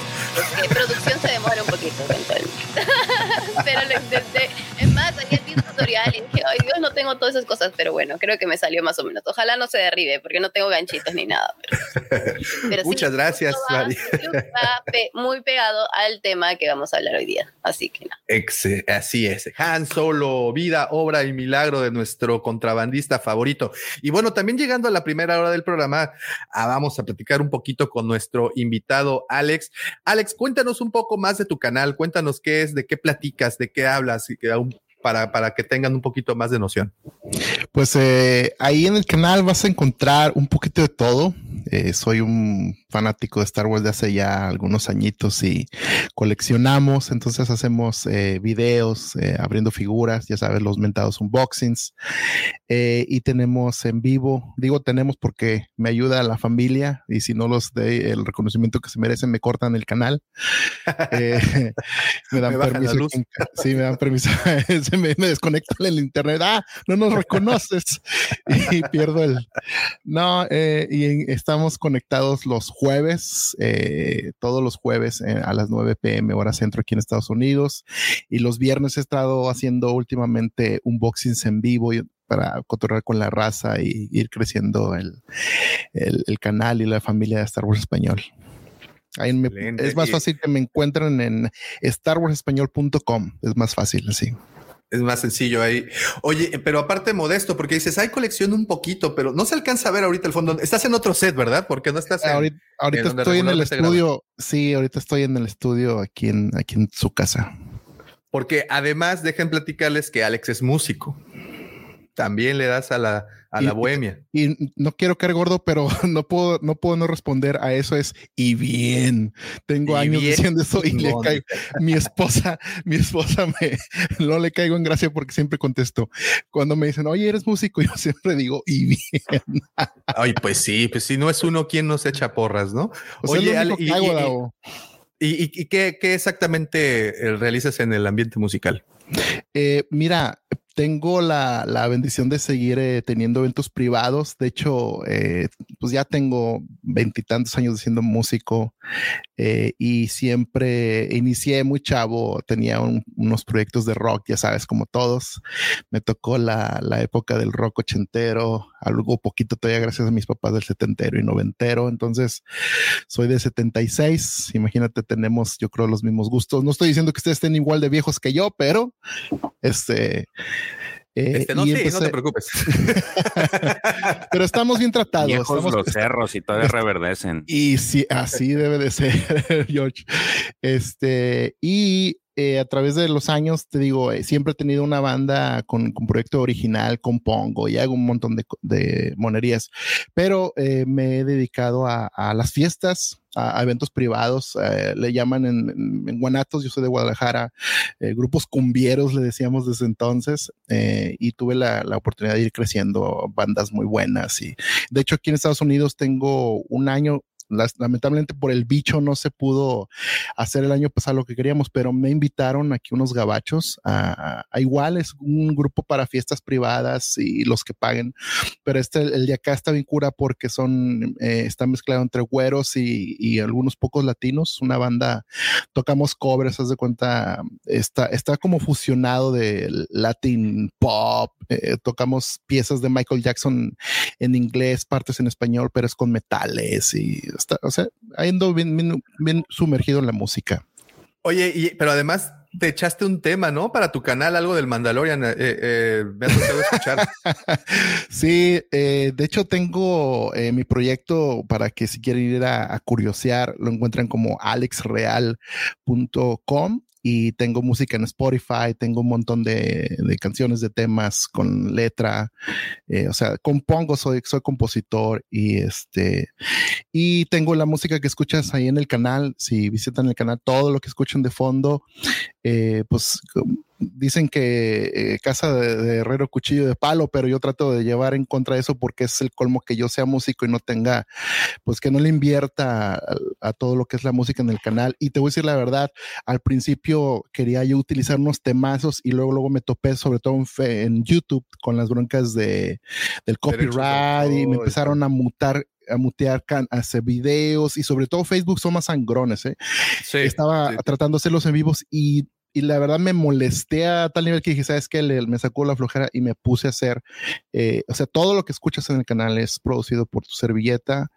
Eh, y también hay otro proyecto que se llama tunexia.com que lo inicié específicamente para poder compartir. Y esa es música que yo les, a quien le interese tener música de fondo sus, en sus canales en vivo, yo si me mandan eh, la solicitud yo escrita les doy permiso de usarlo porque pues a mí me, me, echan la mano, ¿no? Pro- reproduciendo la música en, en, en, en los servicios de streaming, tunexia.com y alexreal.com, ahí encuentran la música que hacemos.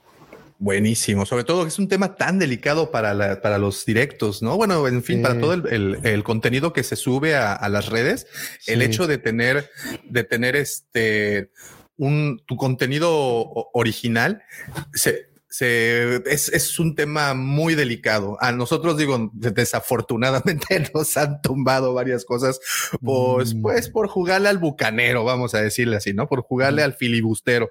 Entonces, este, Pues mira, si les, que si gusta algo de lo que hago y lo quieren poner de fondo en, su- en sus videos, nada más eh, me avisan y, si cualquier strike que les pongan, nosotros podemos a- hacerla de tos eh, con Excelente, JP. Treviño, que ya lo conoces, eh, algo de mi música, me ha pedido algo de música él también, porque lo mismo, y a veces le llegan strikes y él de volada dice, no, este mm, es producido en casa, tengo permiso del autor y ya no se la vuelven a hacer de emoción, pero tienes que tener seguridad que, que estás consiguiendo la música tú, porque últimamente, Claro. como ya todo se fue streaming, andan más, más piques. Y digo, y a mí me conviene, ¿no? Porque también yo soy artista y de repente es, es feo que, que trabajes tres meses en un álbum de cinco temas y luego lo veas allá en el, en el tianguis, en, en la piratería, está gacho. No, sí está, eh, está gacho, pero a, a la vez no, no, no tanto. Y porque creo que cuando tu contenido, tu, tu material llega a la piratería, significa que estás ah, llegando a estratos bastante complicados de llegar, ¿no? Ya le gusté a la gente. Pero bueno,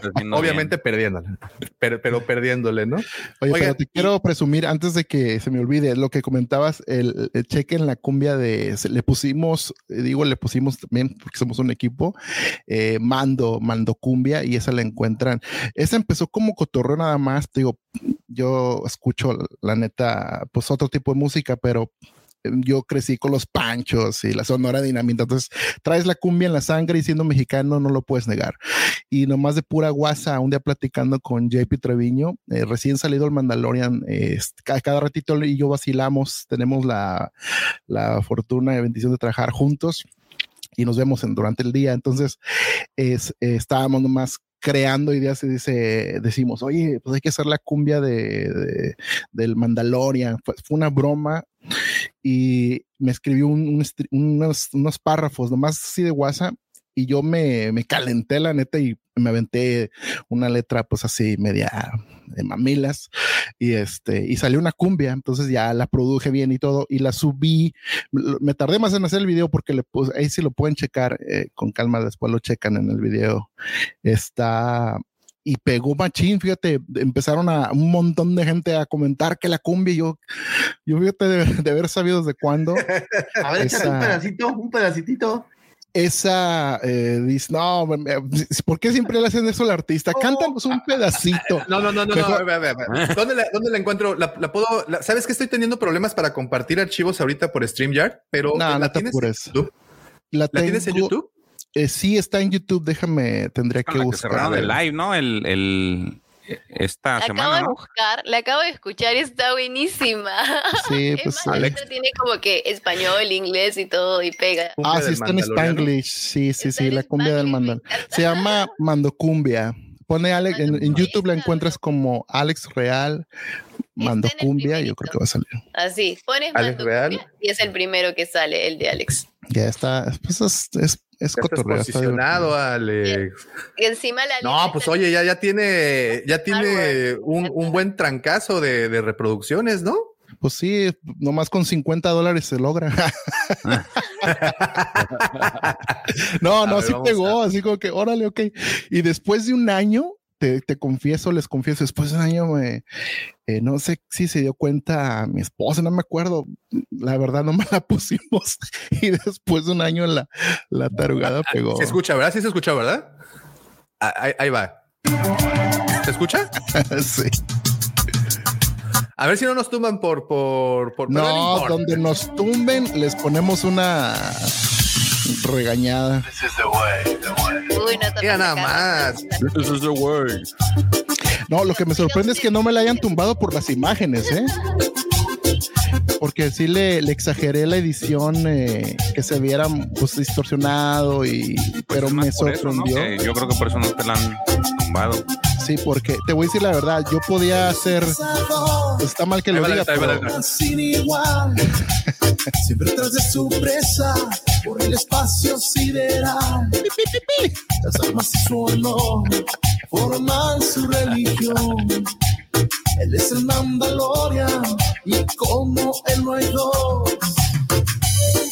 No, no, es una chulada. güey. Es increíble, güey. Muchas Está felicidades, increíble, Alex. Fíjate que por miedo a que me tumbaran las imágenes, todo lo grabé con el celular a la pantalla para que se viera No, está- bien. Ahí te cuento cuántos, cuántos directos no nos han tumbado por compartir.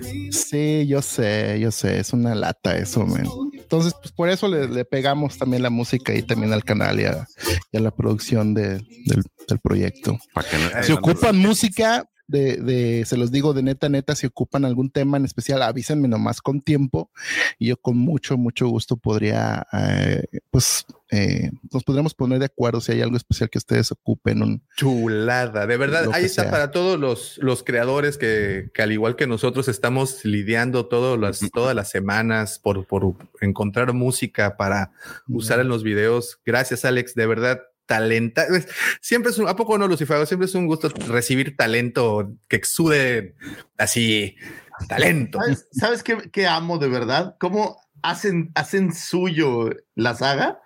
Y, y tienen estos productos. Toda, toda mi admiración, mi querido Alex, porque Gracias, esta bro. de la cumbia. Mira, Alex, ya- ahora es, muy padre. Yo, yo, yo sé que ya, te- ya hemos platicado previamente de la Guampacón. Sabes que tendremos un, una, pues una noche de cóctel con los invitados VIP. Con tu permiso, me gustaría poner la mandocumbia, Claro. Grabar. claro que sí, bro. para que veas ahí mover el bote al Hortano, para que veas mover el bote a Carlín, No, para que pues, veas mover el al profe, también honor. allá. Que muevan el puede. con la mandocumbia. No se puede subir en Spotify para traerle en Está en Está en Spotify, ¿no?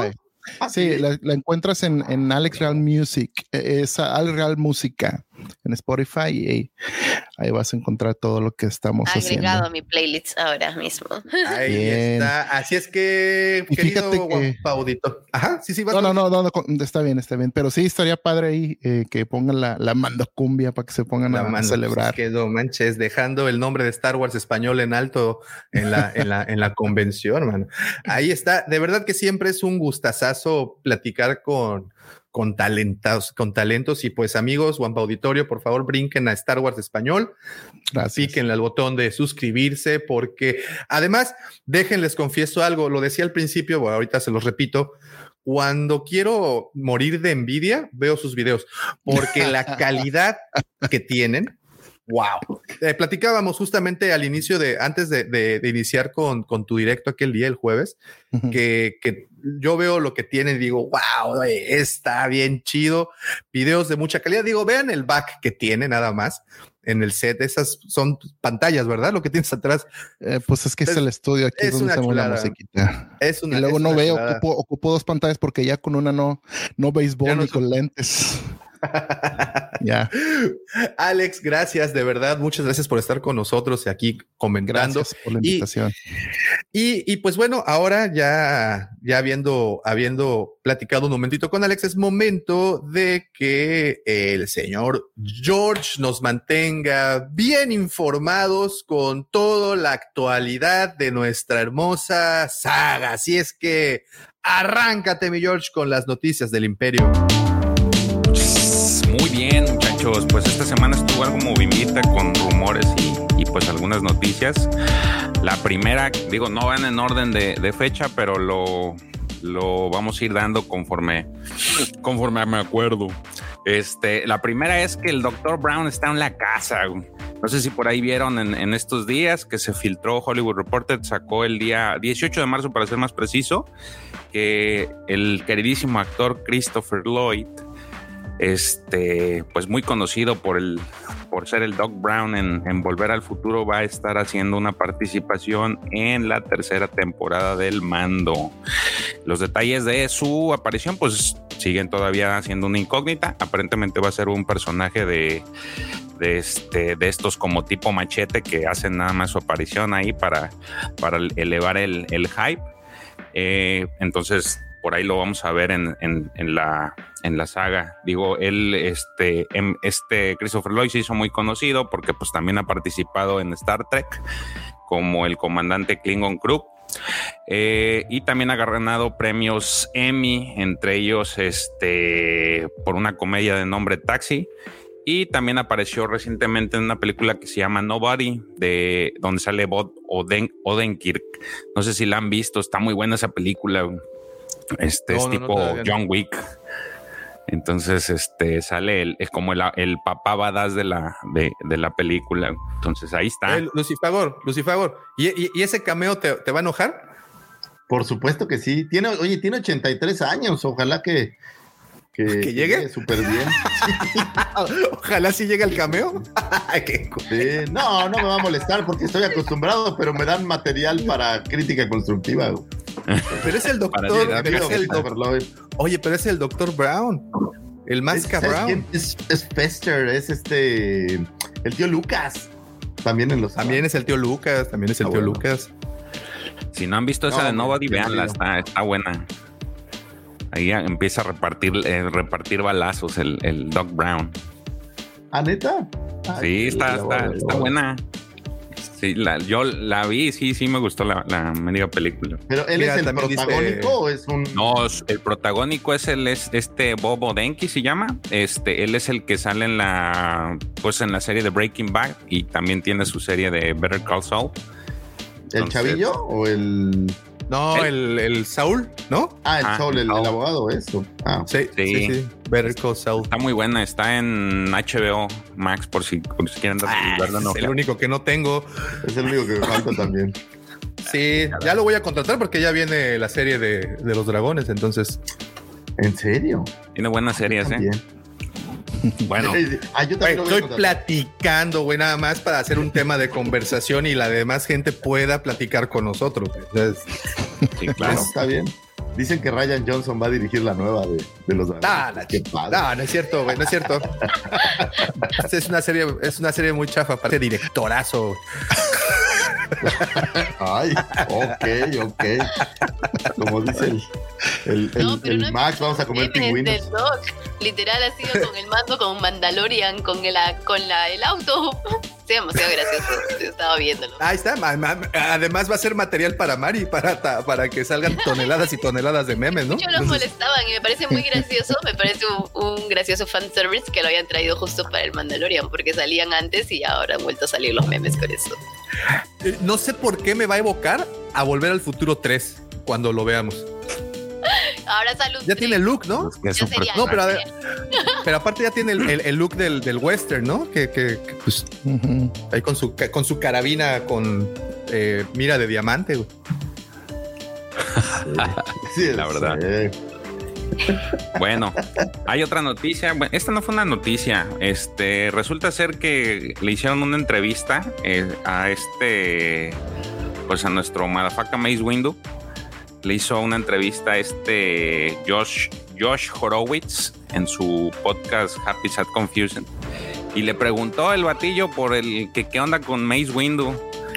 Entonces, pues este, este hombre con, con, las ganas y el ímpetu, pues porque siempre se ha declarado fan el, el este Samuel L. Jackson de, de, pues de la saga, le comentó así en textual, le dijo, hay una gran historia de gente con una sola mano que vuelve en Star Wars. Entonces, haciendo alusión pues a, a, la, a la escena en donde pues me lo, me le cortaron la mano. Entonces, dice, la única Pero persona... le cortaron las dos di... manos, ¿no? ¿Eh? Ahí le cortaron las dos manos, ¿no? ¿Son las dos manos? Ni me acuerdo. Yo, según perdió, yo, sí le perdió brazo, el, perdió brazo. No, las dos son a este. A este Dooku, ¿no? Sí, sí. Sí, a Dooku le cortaron las dos Ah, manos, a Dooku sí, le volaron sí. una. A ver, ¿quieren escuchar la entrevista? Dura un minuto, güey. Échale. ¿Eh? Ok. The Obi-Wan El nombre sea Dios. today is Mace Windu. He's alive with one hand somewhere. Somewhere. Somewhere. Yeah, somewhere. Well, that's the same way I think about dude from you know Jurassic Park. He's somewhere riding around on velociraptors with one arm. You know, he's he just on the island, just right riding raptors. You know, but should I hold out hope at this point for that was, that was huge history of people with one hand returning in Star Wars. Uh, I asked, I asked the only person I've ever said that to about coming back was Bryce Dallas Howard because I, I just did a movie with her, and she directs episodes of The Mandalorian. So, so you think you might be able to uh, hook a brother up? She's like, I love you. You're amazing. Be back in the game. I'm ready. Put me in, coach. I'm ready. You know, I'll learn to, you know, lightsaber left-handed. Come on. Pues ahí está la entrevista, es, es una botana él cuando lo entrevistan. Y Todas las entrevistas en las que sale él es, es- es- son, es son un oro dios. molido. Es un tipo increíble, la verdad. Toda mi admiración. Sí, sí, sí. Entonces el vato pues está bien puesto y por ahí le... eh, ese, ese fue un tuit en el que también esta Bryce Dallas Howard contestó, le puso sus ojitos saltones. Así como que, "Híjole, ¿por qué? En- eh, según esto, está en una película, va a salir en una película en la que ella también está actuando. Entonces, así como que tras bambalinas le dijo, oye, sh- sh, ¿qué onda? Pues Lo méteme, ¿no?". gracioso de, Ma- de, de Samuel es como, como, como clásico mexicano, se me figura para que es que no nomás los güeros. Oye, ¿no tienes chance de recomendar un compa? Sí, así. Sí, sí, sí. Oye, y lo, lo mejor es que Darth Maul dio la posibilidad de que cualquiera pueda regresar. O sea, lo partieron a la mitad y regresó. Ya de ahí en adelante, digo, Sí, no, no hay más. Da, da cabida para que vuelva. De verdad que sí. Sí, no, es una maravilla el, el tipo. Digo, a mí me da, a mí no, no, no se me hacía como que, ah, pues que regrese, mm, me da igual, ¿no? Pero ver este tipo en, en las entrevistas haces que hasta te diga, bueno, sí vale la pena ver que, Que regrese. hombre, pues, sobre todo con tanto, porque pues te demuestra que, que le gusta, ¿no? O sea, que sí lo haría con mucho gusto y que trataría de, más que nada, comprometerse con su personaje para que no quede mal con la gente. güey. Entonces creo que eso es lo que que le da el plus a, a ese tipo de cosas, que yo lo veo muy lejano y también no, no, no creo que esté en el, en el tintero de momento, pero, pero No sería la primera vez que hicieran algo gracias a que alguien más está interesado en que No. suceda, ¿no? Entonces, Y curiosamente es su papel más serio, ¿eh? porque Mace Windu es muy serio y a mí me, me fascina ver a Samuel Jackson, muy, muy, su papel más serio que ha tenido, creo, y más callado. Sí, sí. Y en el único que no dice palabras antisonantes, por cierto. oye, que sería una buena adición para salir en el mando y decir un. Oye, nomás que les dijera en el, en el idioma galáctico, ¿no? Ya nomás le faltaría eso, trasladar su, Dan Farricker. sus improperios a... Dan Farrick. Sí, bueno, Mother Farrick. Ahí no sé está. güey, cómo lo va a hacer, güey. Eso soy yo ya más, más ruso alemán, ¿no? Sí, ¿verdad? Uy, Sorry, uy, Putin. exclutan ahorita. No es cierto. Este. Eh, no vaya a ser, güey. Estos cabrones está- están en todas partes. Otra de las noticias es que, este, según Bespin Bullet, ya tenemos también otro nuevo actor que, que aparentemente va a salir, este chico de nombre Benny Safdie, que pues según yo tengo entendido que es un director. Yo la verdad no he visto su trabajo. Este, no conozco mucho de él, pero eh, va de la mano con lo que ellos dicen que va a ser la trama del personaje. Es la trama de Obi-Wan. Dice Benny Safdie va a interpretar a un Jedi llamado Nari, que está buscando Obi-Wan Kenobi. Pero Navi está siendo perseguido por los inquisidores y es la razón por la que llega Tatooine. Y este, como complemento, pues Bespin Bullet da dos vistazos a, este a Nasri, que de hecho es el que vemos en pantalla, ahorita para que nos ven. Hay una parte en la escena del tráiler, quien nos escucha en la versión audio, en la que pues la, esta hermana inquisidora Reba encara a una persona con un, este, pues blandiendo su sable, ¿no? Entonces esta persona está de espaldas, entonces aparentemente este es el, eh, eh, el personaje que va a interpretar Benny Sabdi. Y ¿Que está también se ve en otro plano, también Ah. es un complemento, que los pies que cuelgan en, en- en Claro. el en el este en el trailer, pues son los de él. Entonces, De él, claro, o sea, no sabía eso, o sea, él es el que va a morir. pues aparentemente es lo que dice Bastion Bullet. Entonces ahí está parte de lo que se está pues cocina, lo que están lanzando ahorita pues, con relación a la trama, que digo que como este vamos a tener mucho hasta que aparezca la, la serie, ¿no? Este, otra de las noticias que aparecieron en la semana, pues algunos pudieron tener la oportunidad de ver lo que son estas imágenes de la tercera temporada del Mandalorian. Primero se filtraron unas imágenes en Reddit, que son este, pues tres fotos eh, en específico, es lo que es un, un set, un set de este, de pues de la serie. También se filtraron estos cascos rojos de, de, este, de soldados y una especie de cápsula. Esas fueron las primeras de Reddit. Después se las confirmó este. Fueron confirmadas por Making Star Wars. Y después se filtraron imágenes del set. Ahora sí, ya como que de las grabaciones del rodaje en Long Beach y que está lejos de los de sus lugares habituales, que son los estudios de Beach y el astillero del segundo. Mon- mostraron unas caras conocidas. Primero se ven por ahí una foto donde sale este Tin Larín y en otra aparece Axe Wops. Wops. Como se diga así, se dirá así, sí. Axe Wops. Como nombre de Eh, desodorante ese güey. Ey, estuvo este personaje, pues no lo vimos en, eh, estuvo ausente en la segunda temporada, al final, perdón, porque pues ya nada más vimos a Boca Tan y a esta, este, ay, se me olvidó la otra chica. Eh, Esta Cosca. Cosca. Ah, nada más vimos a Cosca, entonces él, este, él no apareció. Por ahí le hicieron una entrevista a Kay Safko y, les, y ella contestó que simplemente no estaba ahí, pero todo tiene una razón de ser. Y es una de las cosas que en las que no sé si la historia es algo que debo contar, así es que simplemente no está ahí. O sea, como que va a tener una presencia importante en, en la tercera temporada. Entonces, pues ahí está, ya tenemos imágenes. Parece ser que va bien la, la- el, el rodaje, va a terminar en tiempos, eh, sobre todo porque pues trae este filón y trae apretados los la- apretado el calendario porque terminando creo que nada más van a tener pocos días de descanso para seguirle con Azoka. Entonces, pues ahí está. Si no es que, si no es que están haciendo un back to back, o sea, es que están grabando una, una serie y están, em- empezando. Pues mejor, ¿no? Sí, debe de haber algo, a lo mejor ya están preparando algo, pero, pero sí, eh, en cuanto a rodaje, pues aparentemente están rodando y van a terminar esta y casi, casi no van a descansar para seguirle con otra. A lo mejor la logística, pues ya la están viendo, la de Azoka, no creo que estén parados en frío sin hacer nada. Porque Oye, ¿hay fecha exacta del Mandaloriano? Digo, entendemos que diciembre. Solamente que es a finales del año, no hay fecha específica. Según yo va para el, 28, 29 de diciembre, como el libro de Boba Fett. Sí, van a ser. Según yo. Días, me imagino. O sea, fecha exacta, exacta no hay. Pero, pero sí, solamente se rumora que, que la fecha es diciembre. Diciembre. Sí, según yo son los, la, la, última semana de diciembre. Hasta wow. y Azoka, el nivel de presión, brother. Sí, Azoka. Aparentemente. Ajá. 2023. Sí, me acuerdo. Más, que... Oye, más lo que nos vayan a entregar al final de Obi-Wan. Pero te digo que no, no, no.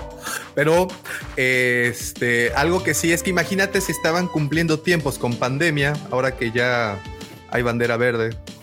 Yo creo que va a ser más rápido, ¿no? A todo Pues debería. Debería. Más presionados, yo creo, ¿eh? Ahora con, con Además, la obligación de sí. entregar. Wow. No, pero deja de la presión por deadline. Yo, la, la- la presión por igualar a tu producto anterior, ¿no? Sí, sí, está cañón. O sea, ya, ya vieron, dijo, dijeron, mira, hay una persona a- allá en un canal de YouTube que se llama La Cueva del Guampa, se llama Lucifer, que pues nada más no. Le, echamos, Saca- le saca echamos Grogu. ganas y nada más no. Saca a Grogu otra vez y ya quedó, sácalo. No, no, no, o sea, pero para. Tú, tú, tú. tú, o sea, pero para que te mantengan contento a ti. Eso es lo que me Pero, güey, refiero. eso no lo logro ni yo solo, güey. Entonces, no, no va a pasar. Desde ella vamos mal. No, no pidas imposibles, dice. No, no.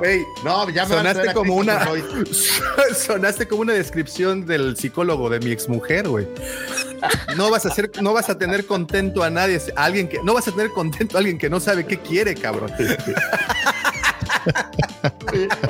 perdón, perdón. Si me Digo, estás escuchando, perdón.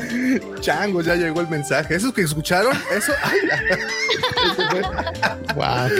la deja, cierro el WhatsApp. Era la regla número uno de este podcast. No, yo voy a estar muy feliz. Es más, yo iba a estar más feliz y a lo mejor, fíjate cómo ya eché a perder. A lo mejor el profe estará de acuerdo conmigo, pero que no trajeran a Grogu de regreso, pues, ya que le dieran Es algún lo que estoy camino. tratándote de decir. Y ahorita ya, Es lo que estoy- ya hasta en la sopa lo vamos a tener de regreso, ya va a haber otra vez monitos, el Razor Crest trae su Grogucito. Ya, o sea, otra vez todo de regreso. Oye, pero ¿qué no habías quedado que ya con el Razor que ya le habías limpiado todas las. Ajá. No, Hasbro, a Hasbro, a Hasbro, no te confundas, güey, George. o sea, no, No te, te confundas, confundas, no, sí, no, no. No, no. Hasbro, O sea, que aquí todo. Lucy Favor es multinivel, güey. O sea, hay que entender eso. Chingado. No, ¿sabes qué me empieza a preocupar? Que ahora, como ya se les acabaron los, los actores para hacer cameos de lo viejo, ya traen actores de otras sagas, ¿no? Tenemos a Machete, a Christopher Lloyd, o sea, ya están agarrando otras cosas porque ya se les Eh, acabó güey. lo que ya traían. Eh, güey, ni ha empezado, ni ha empezado. Ni ha empezado, ¿Y ya, ya está? estás haciendo de pedo. Tres imágenes y ya con eso es suficiente para hablar Ya, mal. exacto.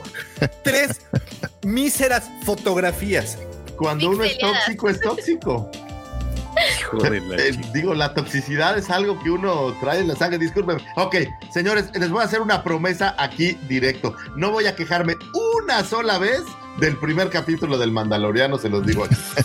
Del primero, dice. no te Del primer capítulo, después- Te vas a guardar tus. No, tus seguramente no, eh, se lo está diciendo porque no va a estar ese día de la grabación, seguramente. Seguramente. Lo más probable. No, porque Oye, quiero que la ¿quién gente. quieres engañar, güey?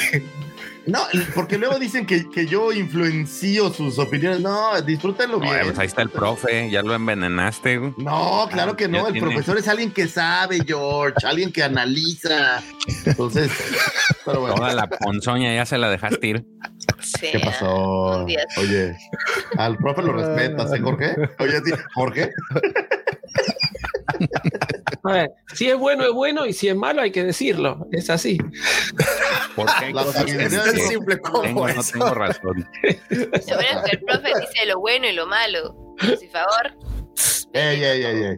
Mari, Mari, tampoco me agredas, ¿eh? Digo, Gracias, Mari. Gracias. Gracias por darte cuenta a tiempo. Y puedo De decir que hay- lo que decían es, es casi cierto hasta ahora. Oye, oye, ya, ya, ya, se, ya se subió al tren, ¿eh? Hay personas que como solo no está están Pepe acostumbradas- ahora contra mí, ¿no?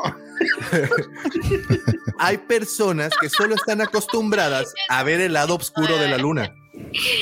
Hay gente que solo quiere ver el mundo arder. A ti, te- es que a ti te encanta ver el lado. oscuro. El- ah, pues como no, pregúntale a doña Carmen. Pero hay personas que no las vas a sacar de allá. Y aquí tenemos, a- aquí a uno, dos, tres, cuatro pisos arriba tengo a, a- Cuatro pesos arriba. Perdóname, Davomático, perdóname por decir lo que siento. ¿Quieres que mienta y que diga lo que ustedes quieren oír? ¡Wow! Vamos a ver a Baby Grogu de regreso. Yes. Lo esperé tanto yo, tiempo. yo- yo lo que siento, que yo lo, volviera a salir otra figura de Baby Grogu. Yo lo que siento es de que se te olvida cuál es nuestro negocio principal, que es vender figuras. Y si hablas mal de la saga, No no, vas a obligar, la gente no va a querer comprar nada, güey.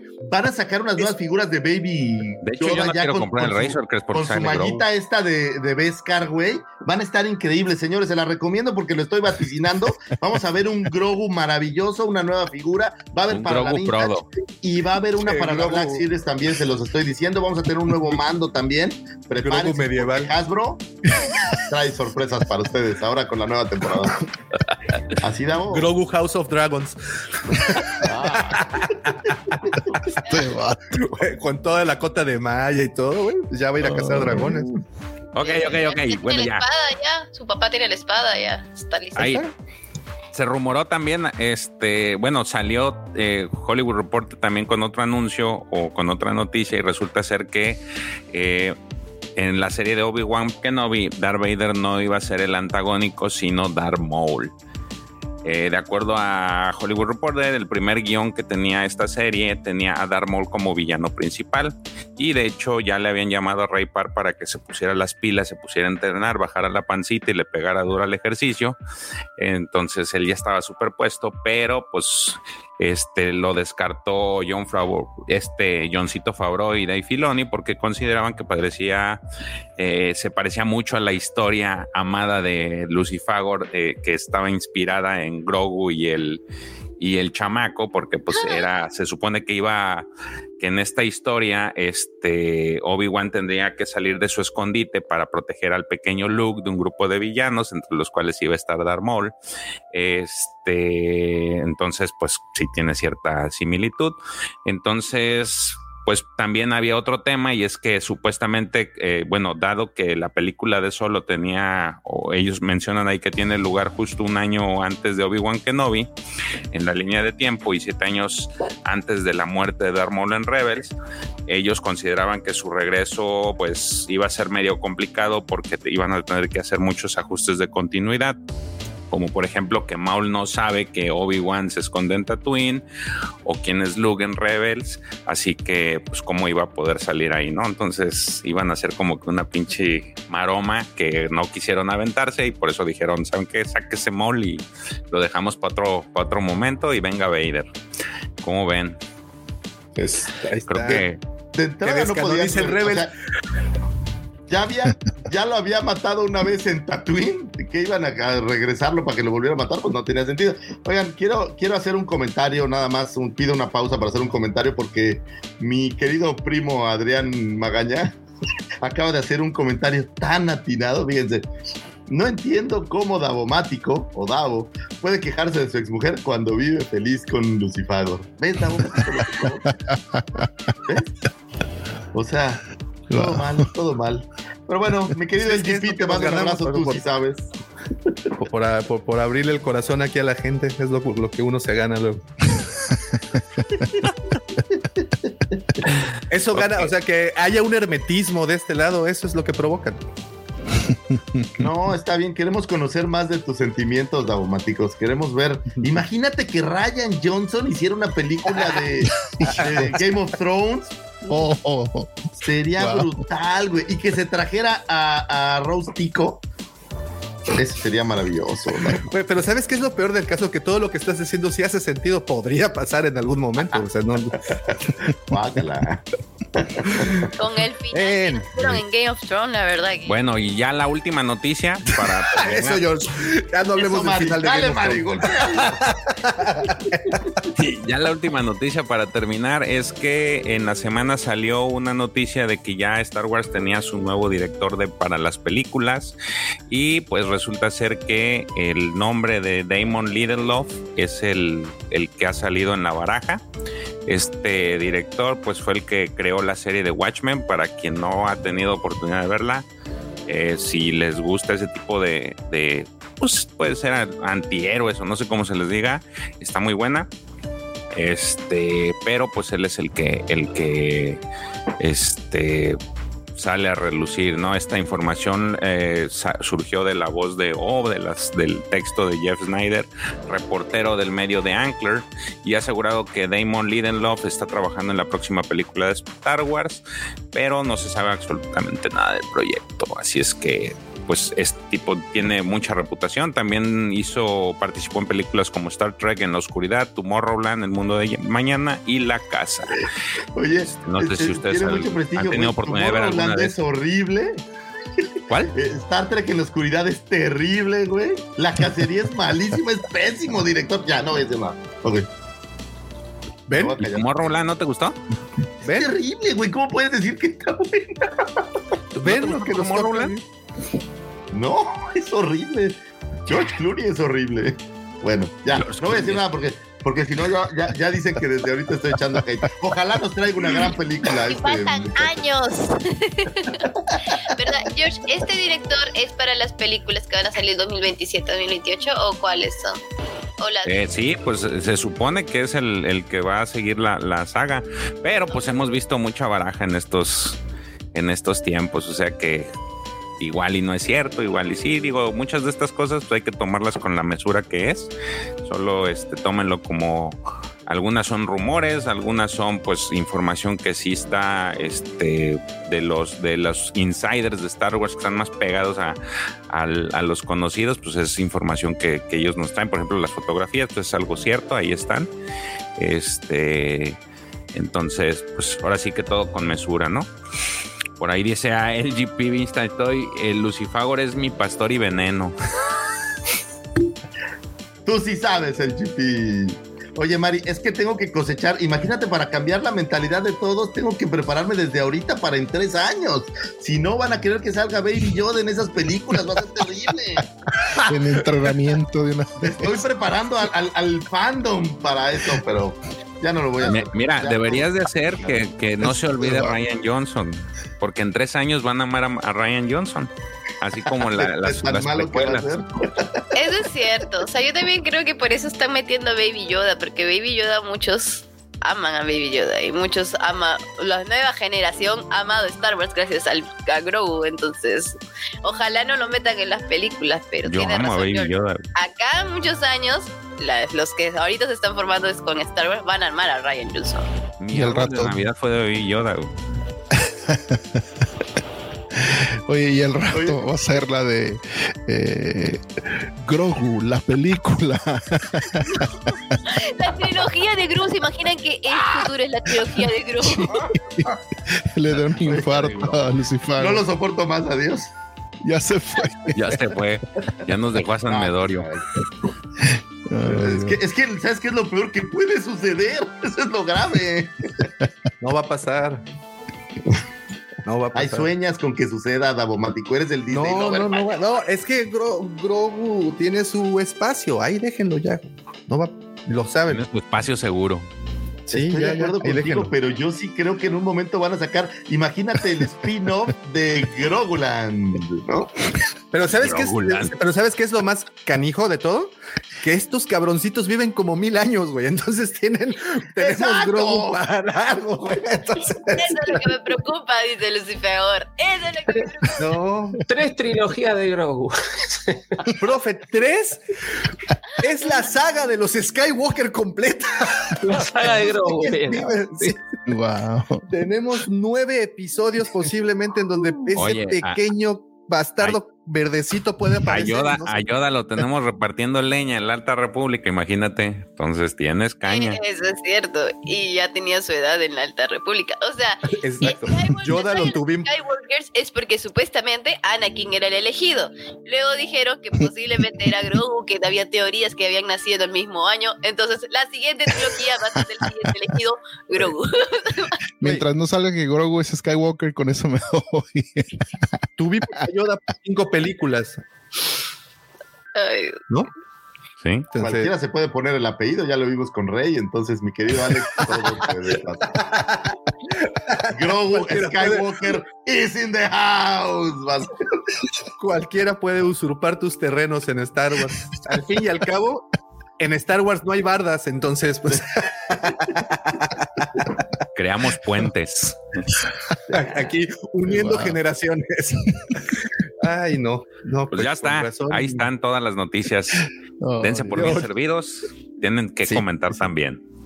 Muchísimas gracias, George, por toda esa información. Gracias por dejarnos el panorama más claro y pues gracias por dejarnos ese futuro tan desolado con Grogu al frente, que no sé, no sé si sea la fórmula correcta.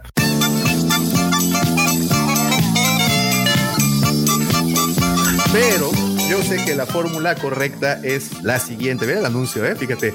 Señores y señoritas, es momento de que ingresen a wampacom.mx y vean toda la bola de sorpresas que tenemos preparados para ustedes a partir del día 30 de abril, primero de mayo, Día del Niño aquí en México y Día del Trabajo al día siguiente. Así es que son fechas excelentes para asistir a este evento que estamos preparando con tanto corazón, con tantas ganas, que de verdad, cuando les digo que los nervios nos están comiendo, nos están traicionando también, no es mentira. Creo que señor Lucifagor, George, el profe, que han estado con nosotros desde el inicio de este proyecto saben lo emocionado que estamos. Una de, los, una de las grandes cosas que va a ocurrir ahí, y es justamente por eso esta intervención, es que tendremos oportunidad de grabar este honorable podcast en vivo, lo cual veo con muchas ansias. No sé qué opinen ustedes. Yo no le he pedido permiso a mi jefe para ir.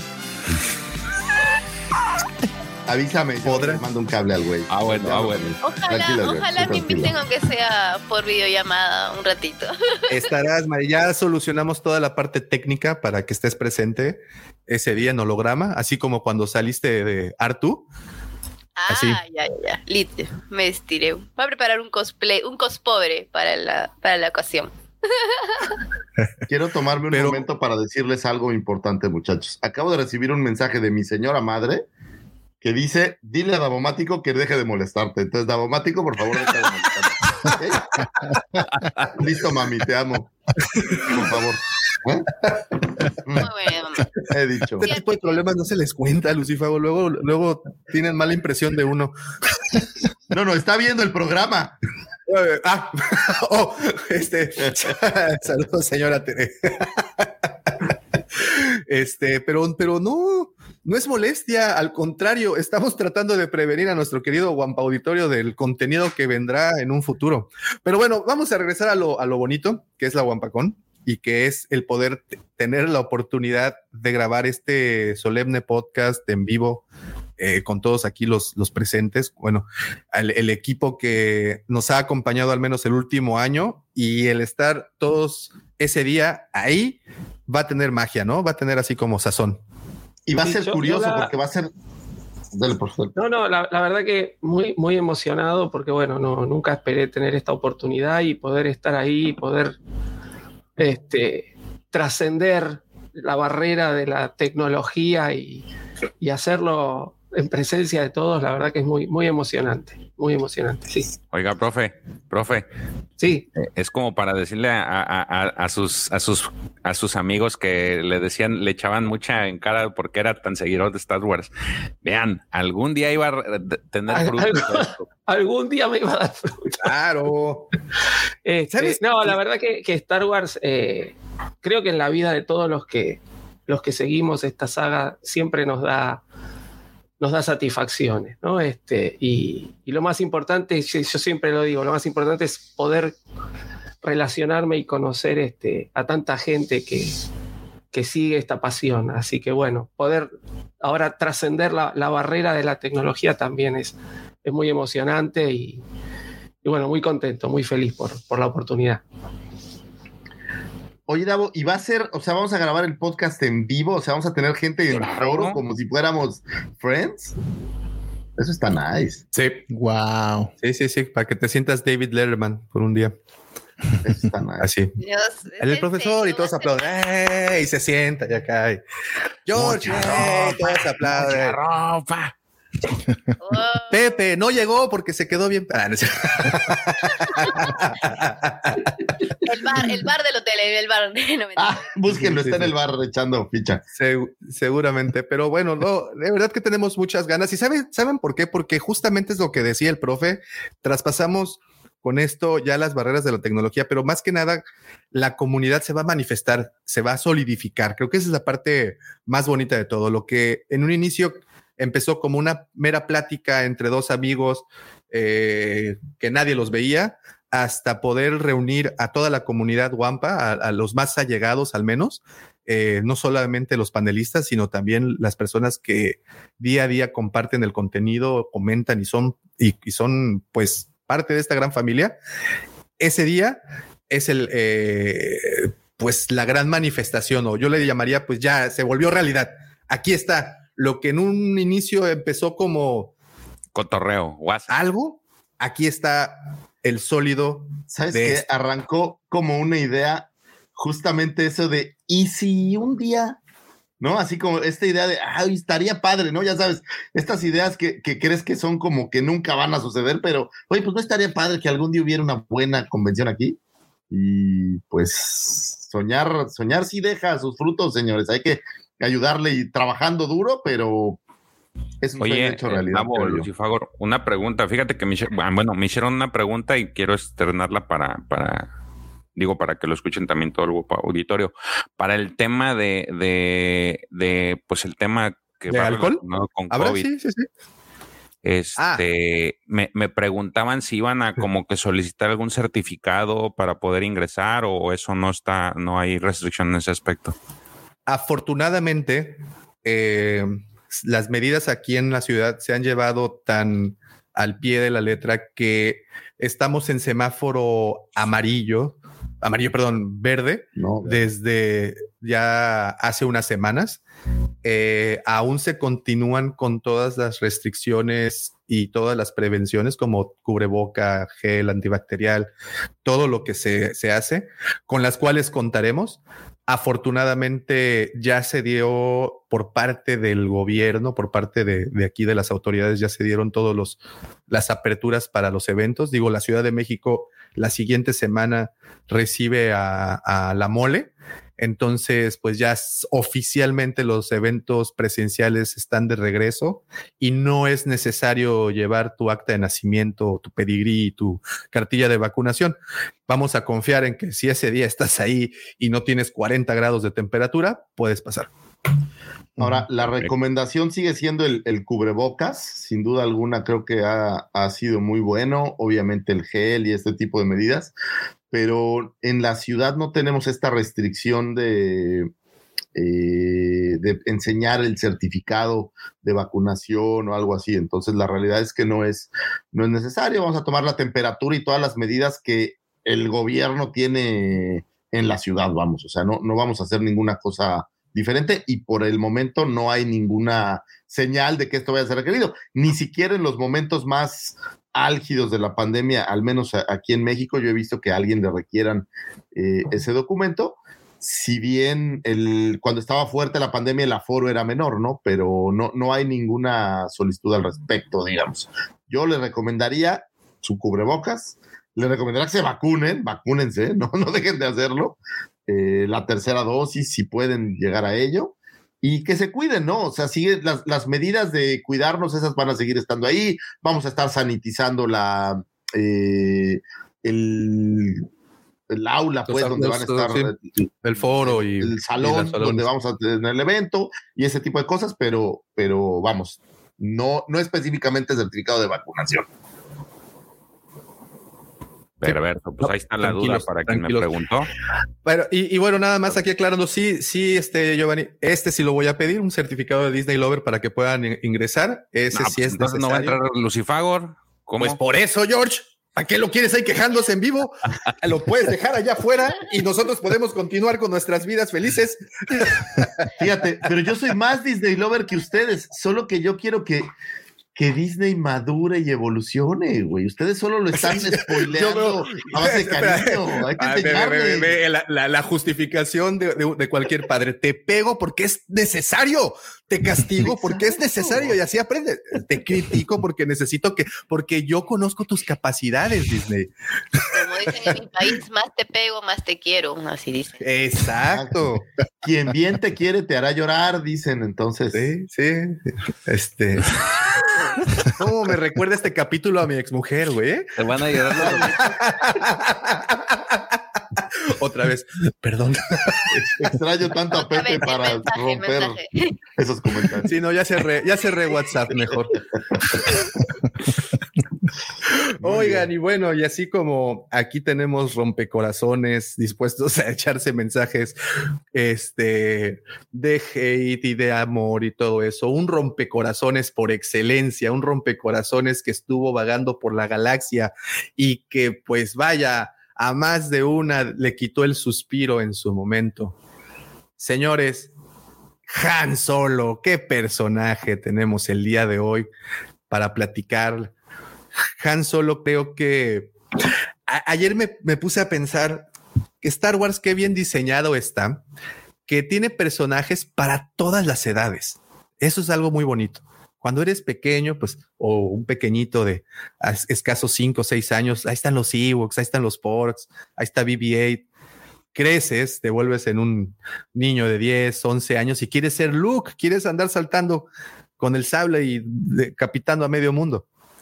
Creces un poco más, llega a la edad de la galan- galantería. Quiere ser Han Solo. Es La edad de la el macho alfa. Es un alfa, ¿no? Como decía Franco Escamilla en, en- en ese monólogo. Pero no termina ahí. Continúas creciendo y pues te vuelves como Obi-Wan, güey. Ya no quieres nada. Y igual cuando estás viejito, pues ya eres el emperador y quieres mandar a la chingada a todos. Y entonces está padrísimo Star Wars. Pero bueno, estamos justamente en ese momento. Han Solo.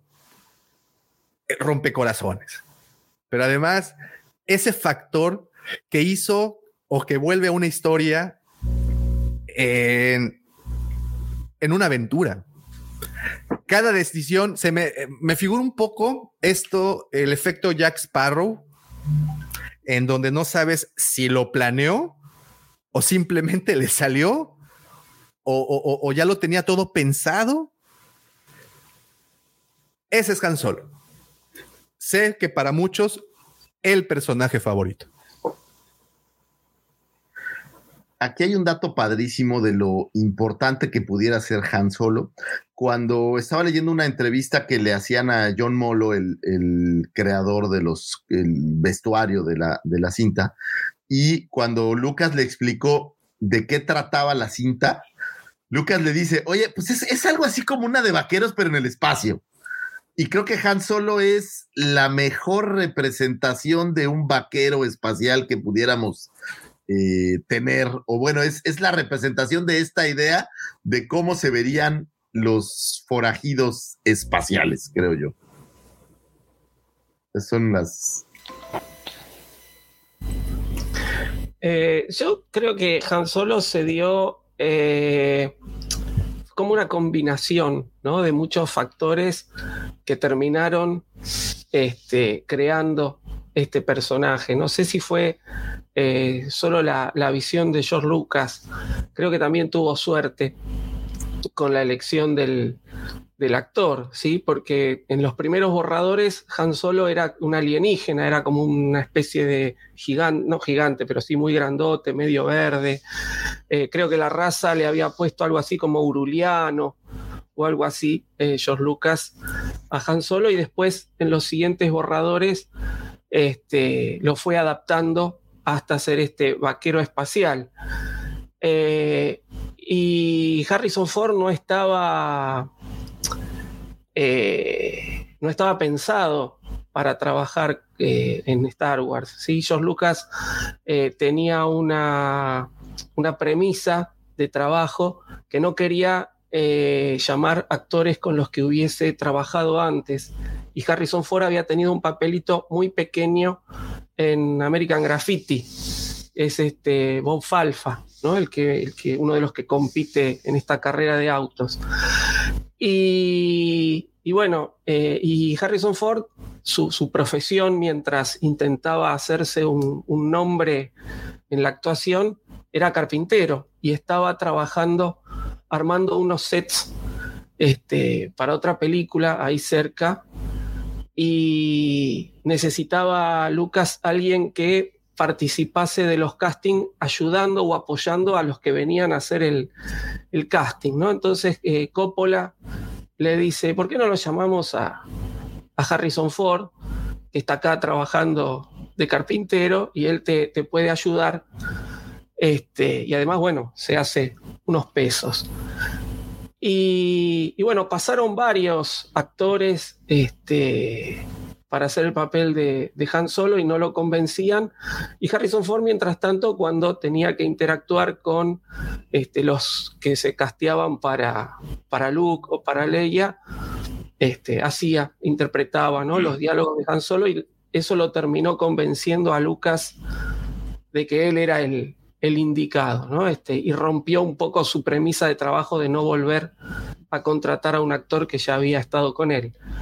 Eh, y creo que todos esos factores ¿no? este, terminaron de, conformar el personaje, ¿no? un, poco de, un poco de la inventiva o la idea que tenía Lucas, pero otro poco de suerte.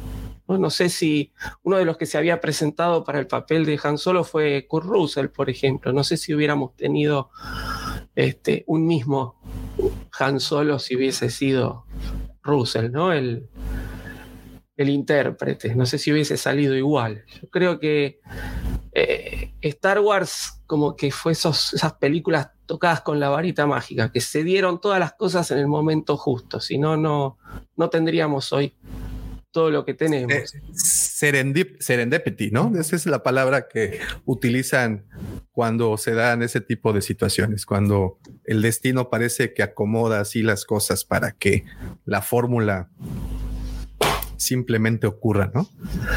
Dato interesante es que cuando Han Solo fue creado o fue imaginado la primera vez, era un alien verde. Fornidazo era.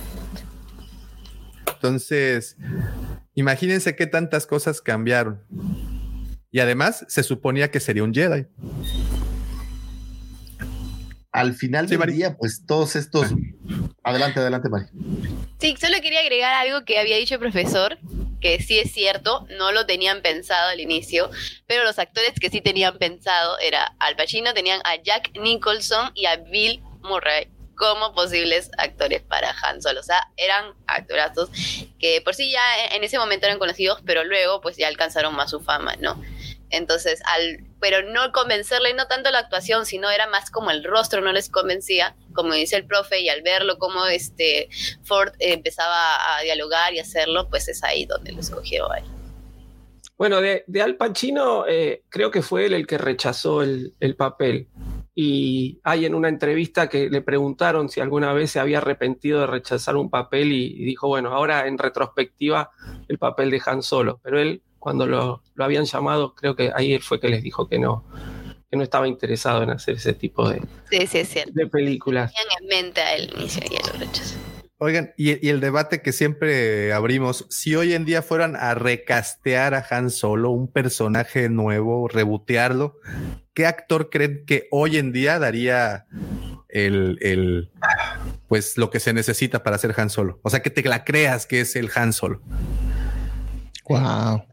Sí, yo no sé, definitivamente el pibe que eligieron no. Este, a mí no, no me gusta para nada. Ah, El, el del, Alden- el del apellido. Alden Ehrenreich no me gusta. Es cabrón. De, lo, de todos los posibles que se habían barajado para la película de Solo, que no se parece en nada a Harrison Ford, pero a mí me gusta mucho, es Miles Teller, que es el chico de Whiplash, el que toca la batería. Me gusta mucho cómo trabaja y aunque no se parece a Harrison Ford, yo creo que eh, este otro pibe, Ehrenreich, tiene cierto aire y tal vez eso le, le jugó a favor. Este, pero no, no me termina de convencer la actuación. No me, no me molestaría que el actor, como es un reboot, justamente, es un. Es, es decir, estamos viendo la juventud del personaje. Si hubiesen elegido a alguien que no se parecía tanto, pero que actuase mejor, no, no me hubiese molestado. Oiga, ¿qué les parece a Chris Pratt? Siempre lo he puesto como, como mi Han Pues, Solo. este, este youtuber, el que cambia, se me olvidó también su nombre. Es No, no, no. Sí, sí, sí. este, pe- pero pensando en rebotearlo. O sea, olvídate de la imagen actual de Han Solo. Piensen un actor. No, pero, pero es que te digo, él, él, él le, le hicieron este deepfake de, de Indiana Jones y conociendo cómo es eh, su forma de actuar, porque pues tiene ese, esa picardía en, en su, en su forma de actuar. No, no es, no, no, para nada está descabellado el que él pueda tomar ese papel porque pues Han Solo es así, o sea, es, es descarado y tú ves la película de Jurassic eh, World y es, o sea, entra de, entra como, como anillo al dedo.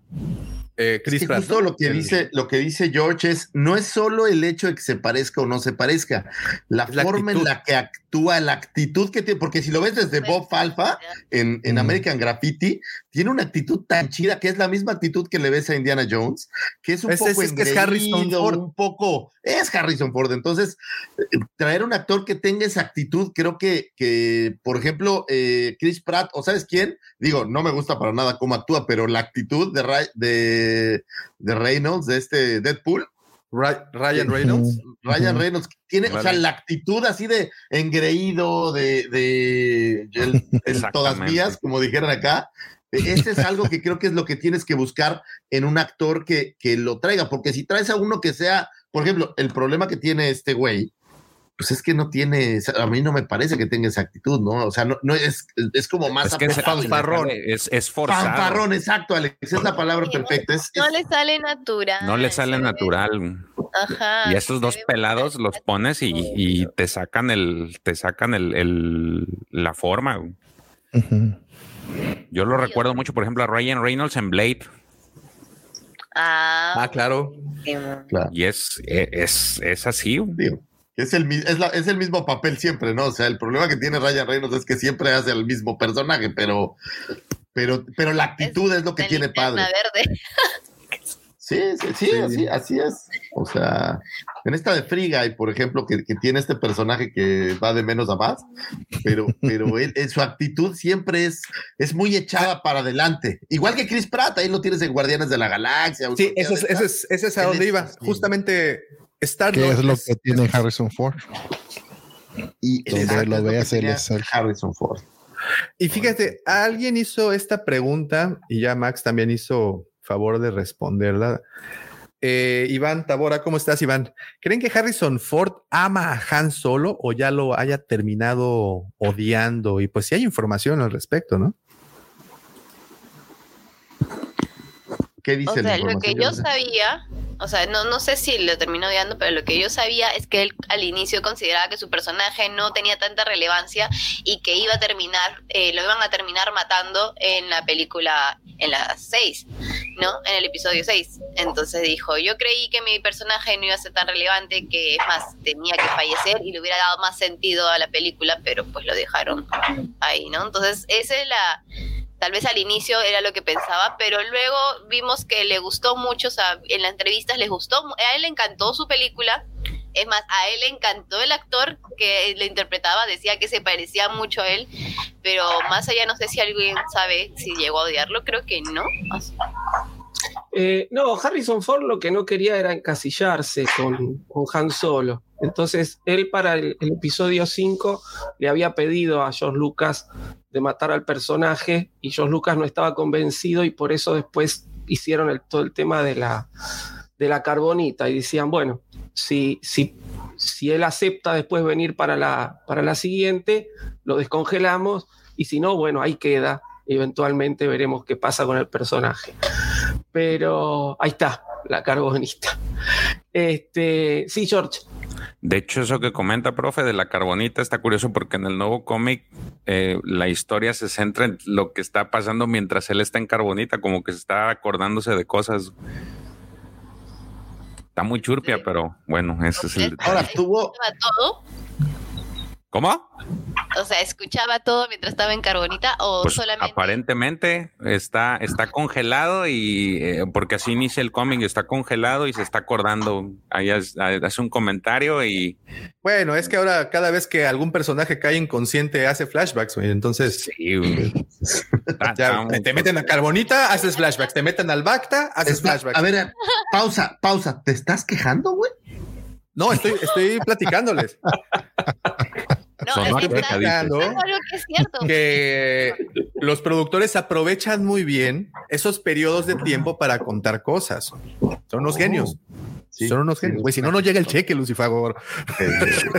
A ver, oye, una gran ventaja que tuvo Harrison Ford también, debemos, él sale Indiana Jones y haz de cuenta que él no, no se encasilla en Han Solo porque empieza a tener una gran, un gran crecimiento y al final tiene personajes tan maravillosos. Me acuerdo por ahí el, el justo hablaban de, de Deckard por ahí, o este personaje que era el, el, el espía este de juego de espías, creo que se llamaba la película. Estoy pensando en Jack Jack Ryan, Ryan. ¿o cómo? Eh, Jack eh, Ryan. es- Jack Ryan, Jack ¿no? Ryan, o sea, eh, tiene muchos personajes y creo que se logró zafar muy bien del Las películas son buenas. encasillamiento, ¿no? Eh, a mí es rara la que no me gusta de Harrison Ford. Indiana Jones también fue como una suerte para, para Harrison Ford porque el actor que tenían elegido era Tom Selleck y no pudo por temas de contrato, él estaba haciendo la serie Magnum en ese entonces, por temas de contrato no pudo aceptar el papel de Indiana Jones y ahí otra vez lo llaman a Harrison Ford y eso le sirvió para, para despegar, ¿no? Para, para abrirse un poco camino en su carrera.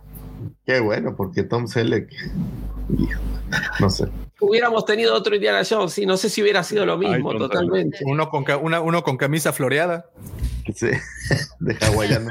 Estamos hablando de, de Indiana Jones. No sé, no sé si alguien, bueno, el profe tal vez sí sepa que Indiana Jones hace un cameo en un cómics de Legends en Star Wars Tales, si no me equivoco, es 18, 19.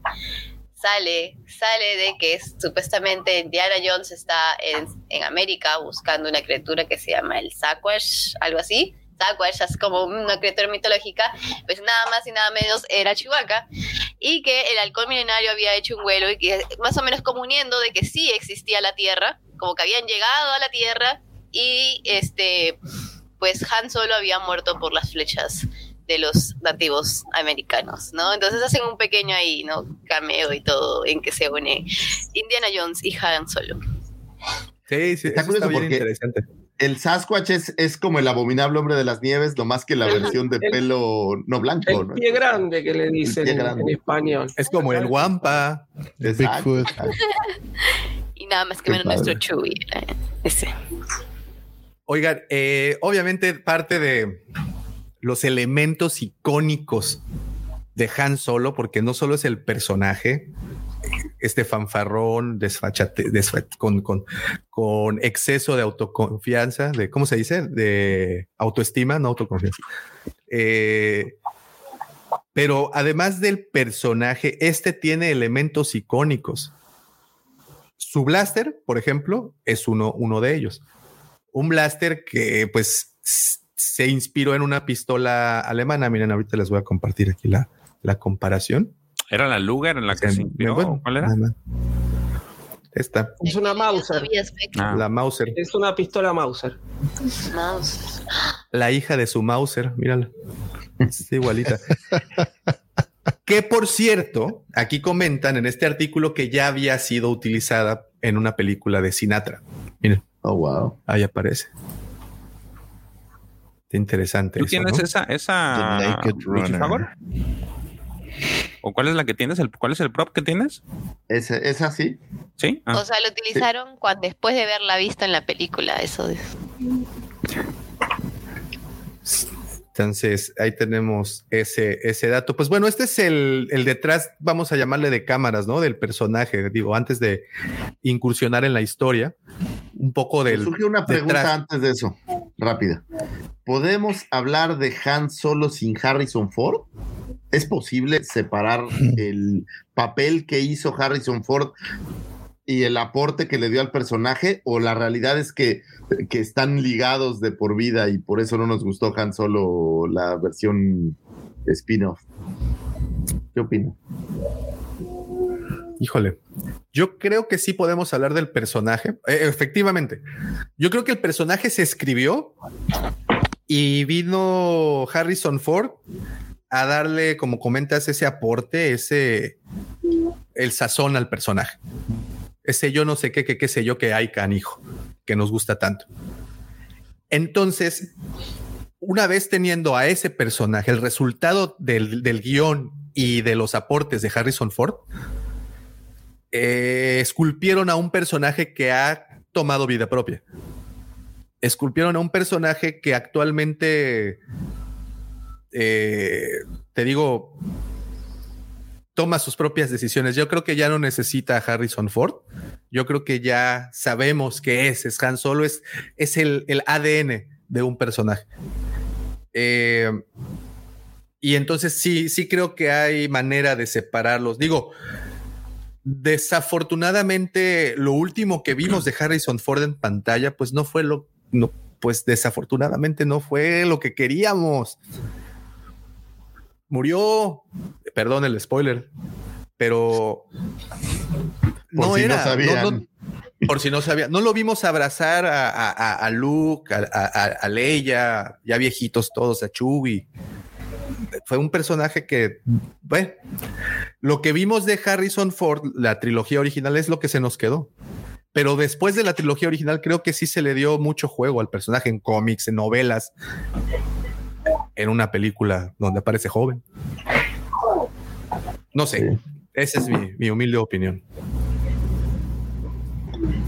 Eh, yo creo que es difícil separarlo ¿sí? al, al- al actor del personaje, porque justamente, por lo menos lo que me pasa a mí, ¿no? que yo me, me crié con, o crecí con todo lo que es Legends, cuando uno va al personaje de solo de las novelas, lo, uno se lo imagina a Harrison Ford.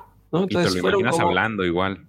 como muchos años de, acompañamiento con, con el personaje y, y es difícil eh, separarlo. Yo creo que eso fue también alguno de los, de los problemas de la película en el sentido en que quisieron, eh, eh, por eso yo digo, hubiera buscado un actor que tal vez no tenga nada que ver con Harrison Ford para romper con, con- esa unión. Y no, trataron de buscar al más parecido posible y no dio la talla. Es decir, no dio la talla. Eh, Max decía en, en algún momento que eh, escribió por ahí que hay momentos en los que se parece, ¿no? Y es cierto, uno ve la película, hay momentos en los que este pibe por ahí le pega al, al personaje y se parece, pero en el 70% de la película o en el 80% de la película no se parece. Y eso es lo que para mí le juega en, en contra, ¿no? Tiene mucho Oye, profe, pero-. También. Totalmente, sí, claro. Es Profe, que es tan, es tan grande el, el séquito de, de- de gente de Star Wars que cuando lo ves, eh, creo que ya es muy difícil que, que tú puedas ver otra cara. Es claro. Porque pues ya lo, ya lo traes en mente. Digo, se me viene a la mente justamente ahorita que hablábamos de volver al futuro. eh, este Christopher Lloyd como el Dr. Brown, pues, yo creo que no lo, no lo percibes si fuera otra persona o si se quisieran aventar una historia de, de, de él todavía, pues no, no creo que no lo concebirías de, de la misma forma, ¿no? Porque él es el Dr. Emmett Brown. Profe, ¿no te gustaría esta suerte de James Bond para el personaje de Han Solo? O sea, este, esta franquicia, un personaje franquicia, vamos a llamarle así, que pueda reinterpretar, que, lo tengas a lo largo del tiempo, porque al final creo que eh, salen de un mismo tronco James Bond y, Han Solo, ¿no? Son estos personajes que ingeniosos para resolver eh, conflictos que se les presentan, galanes, eh, rompecorazones, tienen como que un, salen de un tronco. No estoy diciendo que sean lo mismo, estoy diciendo que, que- que hay elementos que comparten. Entonces, el tener esta especie de franquicia, el tener este, te paso la batuta, ahora tú serás esa persona que tiene que interpretar a Han Solo. ¿No, no podría, el no le gustaría que eso? Son, do- son dos premisas de trabajo distintas, ¿no? Es decir, más allá de que tal vez tengan un tronco común los personajes, que sí, es, es, es muy factible.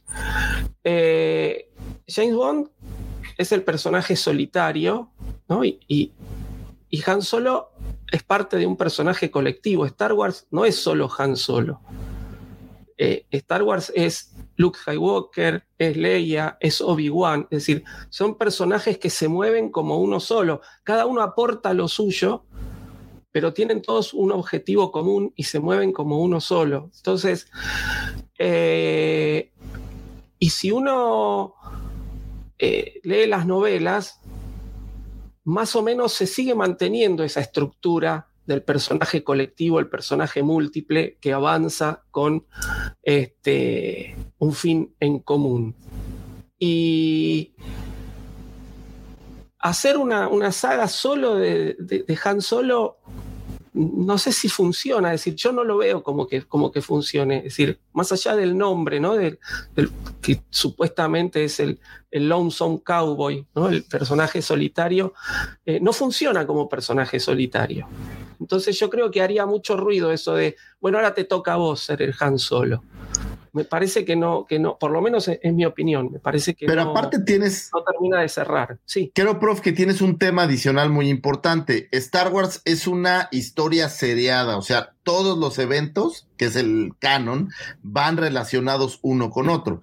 Y James Bond, si bien a lo mejor los periodos de los personajes pudieran ser seriados, del primer James Bond al último, lo que le sucede, pues ya empiezan a perder un poco el hilo y repiten cosas o quitan cosas. Entonces, no es que, vaya en una secuencia, digamos, todas las cintas que ha habido de James Bond. Entonces, tendrías que hacer cintas de Han Solo donde tiene aventuras que no importa el resultado final en conexión con todas las demás cintas, ¿no? Es la parte que creo que, que ahí sería muy difícil. Esa es la única forma en la que James Bond pudo sobrevivir, porque pues si lo hace seriado, pues no tiene, no tiene sentido. A menos de que te inventes una, saques de la manga como Doctor Who, que renace en otro cuerpo el doctor cada X tiempo, pero para el caso de Han Solo, pues creo que no, tampoco tiene, tampoco tiene esta, forma de hacerlo. Entonces yo, yo creo que sería, sería difícil. A lo mejor un nuevo Han Solo, que creo que es lo que trataban, que tuviera su versión seriada, ¿no? Pero pues el, el actor es, es, es churpón. Sí, pero eh, justamente la, la versión, porque se hablaba de más de una película de, de Han Solo, eh, también está en un tiempo muy acotado, ¿sí? porque empieza unos años antes de la batalla de Yavin y tiene que terminar en el momento de la batalla de Yavin, es decir, o en el, en el momento en que Han Solo entra a la cantina en Tatooine, por decirlo de alguna manera. Entonces, el, tiempo para cuántas aventuras puede tener Han Solo, no sé, que, que la película que está 10 años antes de la batalla de Yavin, una cosa así. Eh, ¿Cuántas aventuras puede tener Han Solo? ¿No? Es decir, Y James Bond pues tiene misiones, digo, me da esta impresión que James Bond, por ejemplo, tiene misiones y hay que resolver cada misión que tienes una misión diferente cada tercer día. Y Han Solo, pero, pues digo, puede eh, tener aventuras, pero... James Bond es un personaje que tal vez ha trascendido en el tiempo, ¿no? Obviamente, si agarramos el, el- el de la primera película este, con Sean Connery, no es el mismo de la última película, pero es un personaje que a lo largo de las épocas ha tenido que ir este, adaptándose a la época, porque si no el personaje de James Bond no funciona. James Bond es un, es un personaje de la Guerra Fría y ya la Guerra Fría terminó hace 30 años, ¿no? Entonces, este, si no me dan mal los cálculos, ¿no? Pues no soy, soy profesor de lengua, no de matemáticas. Entonces, pero bueno, este, si no me dan mal los cálculos, ¿no? Tenemos como 30 años, es decir, y James Bond ya hoy no tendría razón de existir. Entonces, ha tenido que ir adaptándose a la época y reformulándose. Eh, con Star Wars estamos hace mucho tiempo en una galaxia muy lejana y no sé si se puede cambiar a Han Solo. Si podemos, por eso me gusta mucho el, el Mandalorian, ¿no? que es un personaje que nunca lo vimos y podemos hacer lo que se nos da la gana con el Mandalorian. Pero agarrar un, y más un personaje tan icónico como Han Solo y tratar de cambiarlo, yo creo que no es, no es lo que corresponde o no es lo que funcionaría del todo bien. como aquella idea que alguna vez se tuvo, no sé si, si fue real o, o no, de Lea de hacer alguna serie o algo así, de joven, que sería un tema curioso, ¿no? ¿A quién traes para hacer a Carrie Fisher? Y, y que está en el corazón de todos y que no transgreda todo lo que uno recuerda de Carrie Fisher. O sea, es- es- está complicado reemplazar esas, esos personajes, aunque creo que, que Han Solo fue el más, o sea, el que el actor le imprimió todavía mucho más al personaje de lo que el personaje mismo traía. No sé si... si Sí, mira, aquí por ejemplo, no. lo que dice Raúl, ¿no? Harrison Ford se apropió del personaje. Sí, sí, lo hizo, le dejó, lo imprimió y le dejó ahí. Y, y, por ejemplo, esto es, es una respuesta como más que obvia, ¿no? ¿Creen que Han Solo, pregunta Iván, ¿creen que Han Solo eh, hubiese funcionado igual sin Chewbacca? No. Yo no, no creo. Es sidekick. O sea, justamente como él iba a ser, antes George Lucas había pensado que iba a ser un alienígena, cuando decide convertirlo en humano, pensó en una parte que igual sea este fornido alienígena, entonces pensó en Chewbacca. Y desde ahí que se han hecho dúo, como esta alianza de, hermanos y que su tratado por la deuda de vida y todo eso, pero siento que funcionan tan bien juntos que verlos separados es como que... Y es más, a mí también me dolió ver que muera y que Yubi tenga que presenciar eso, ¿no? Entonces como que siento que van de la mano, pero bueno. Alex, ¿crees que la nave más icónica de todo, de todo, todo Star Wars? Es más, de la ciencia ficción. ¿Es el halcón milenario? Oh, ahí vienen ahí viene los trekkies, ahí vienen los trekkies. Ahí viene, yo sí creo. yo, yo, sí creo, con todo y que me arriesgo de un cocolazo de Lucifagor, tal vez por la expresión que veo, pero yo sí creo que es de, de las bueno, lo quiero decir en plural, de las más icónicas, sabemos que no es la única, pero para mí, eh, pues le estás preguntando a un enfermo de fanático Star Wars que te puedo contestar. Eh, conozco otras sagas y eh, sé que hay eh, por ahí algo que se le pudiera comparar con Star Wars, pero yo creo que honestamente eh, Star Wars es mucho más que una saga, que una trilogía, que una película o que unas películas. Es algo. Y el halcón milenario es, eh, híjole, pues representativo, ¿no? No puedes pensar en Star Wars sin ese plato volador. Eh, no se puede, la verdad. Y, y, y es, hay que ser honestos, hoy en día piensen en una nave espacial, conozcas o no conozcas Star Wars. Hoy, hoy, hoy, yo creo que es incluso está más conocido que el, que el Enterprise, por mencionar. No, una ya. nave. Es más, más que la cabina mucho. telefónica de los Doctor. Está en Galaxy Edge. Oye, est- estaría bueno salir hacia la calle y hacer como que entrevistas. Oye, ¿cuál es la nave? ¿Conoces esta nave? Ah, sí. Ajá. ¿Cuál es el nombre? Esa es una Eh. buena idea, ¿eh? Sí, después A ver qué tanto, qué tanto está permeado. Digo, esa hay muchas en la, en la, en la, en la gente normal, este, porque nosotros ya nos damos cuenta que La normal. Este, Gracias, amigo mío. Ups. A, a ver qué tanto saben. Ahí te vas a dar cuenta qué tanto trasciende. Que ya una vez ah, platicamos en un, en un podcast sobre eso. Tiene mucho que ver también, güey, que ha trascendido en el tiempo. Digo, el Enterprise también lo ha hecho, pero al menos en nuestro mundo latino, Star Trek no es lo que es Star Wars. Digo, aquí No. seguramente hay muchos fans, pero es más, literal, yo te digo así, literal, yo, yo, no conozco uno solo que prefiera Star Trek que Star Wars. Yo conozco a dejar. Entonces creo que el halcón milenario tiene esa ventaja. Ahora, el halcón es un personaje en sí, ¿no? Es, es como si fuera un personaje más de la saga. Me parece. El que halcón milenario se- no se puede hablar de, de- del personaje de Harrison Ford, a mí de, de Han Solo sin pensar en Chewbacca y el halcón milenario. Es, es por, de la por eso mano. dio tanto, por eso dio tanto cringe el ver a, a, a- a Poe eh, piloteándolo en el episodio 9, ¿no? Ajá. Maltra- maltratándolo, además. con los casas y todo.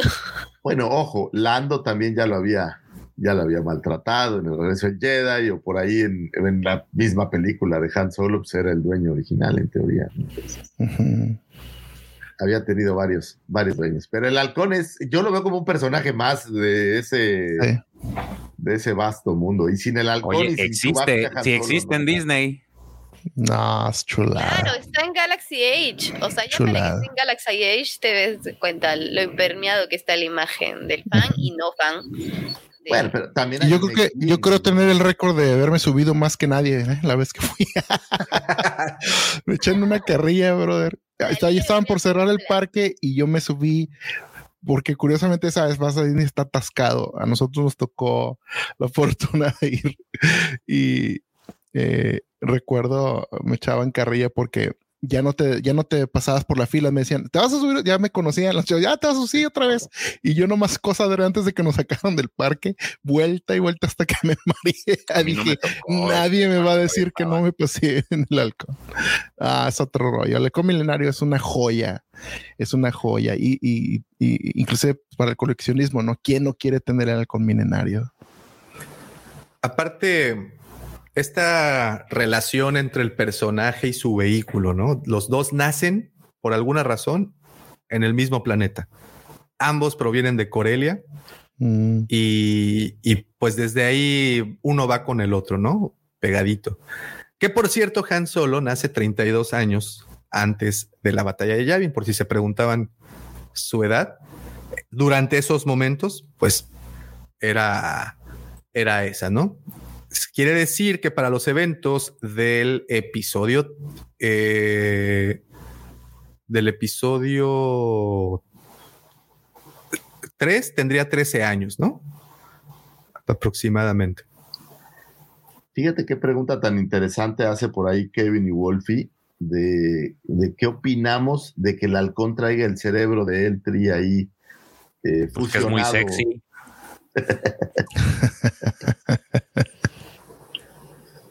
fusionado. sexy. Sí. La coqueteo.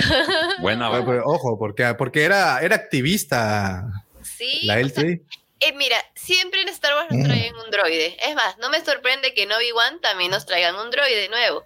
Eh, pero me encantó esta de acá, o sea, esta droide me encantó, no tanto porque sea activista, sino que se diferenciaba un poquito a lo demás. Entonces, eh, era como que pensaba por sí misma. Es más, hasta Lando tiene como que medio así un más de amor así hacia ella.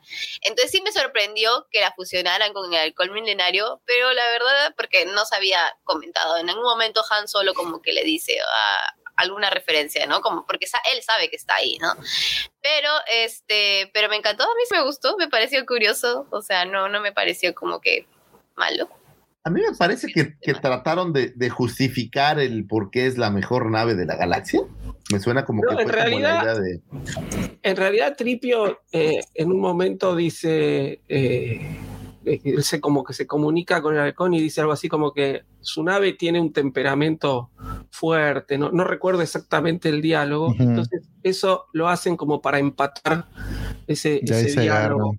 Claro, porque está, están reparando el halcón y entonces le dicen, conéctalo a Tripio al, al- al CPU, sería para, para que nos diga a ver dónde hay que arreglar más en detalle. Y entonces ahí Tripio dice algo así como que su nave tiene un temperamento fuerte o, o usa un lenguaje muy, este, muy, muy violento, una cosa así le dice. Entonces para empatar eso hace, hacen lo de, lo de L3. Mira, pregunta Chuy Cavazos. eh, ¿Los dados que están en el halcón milenario son también parte del personaje o se los inventaron en las secuelas? ¿Alguien gusta contestar Los eso? dados de Sabac.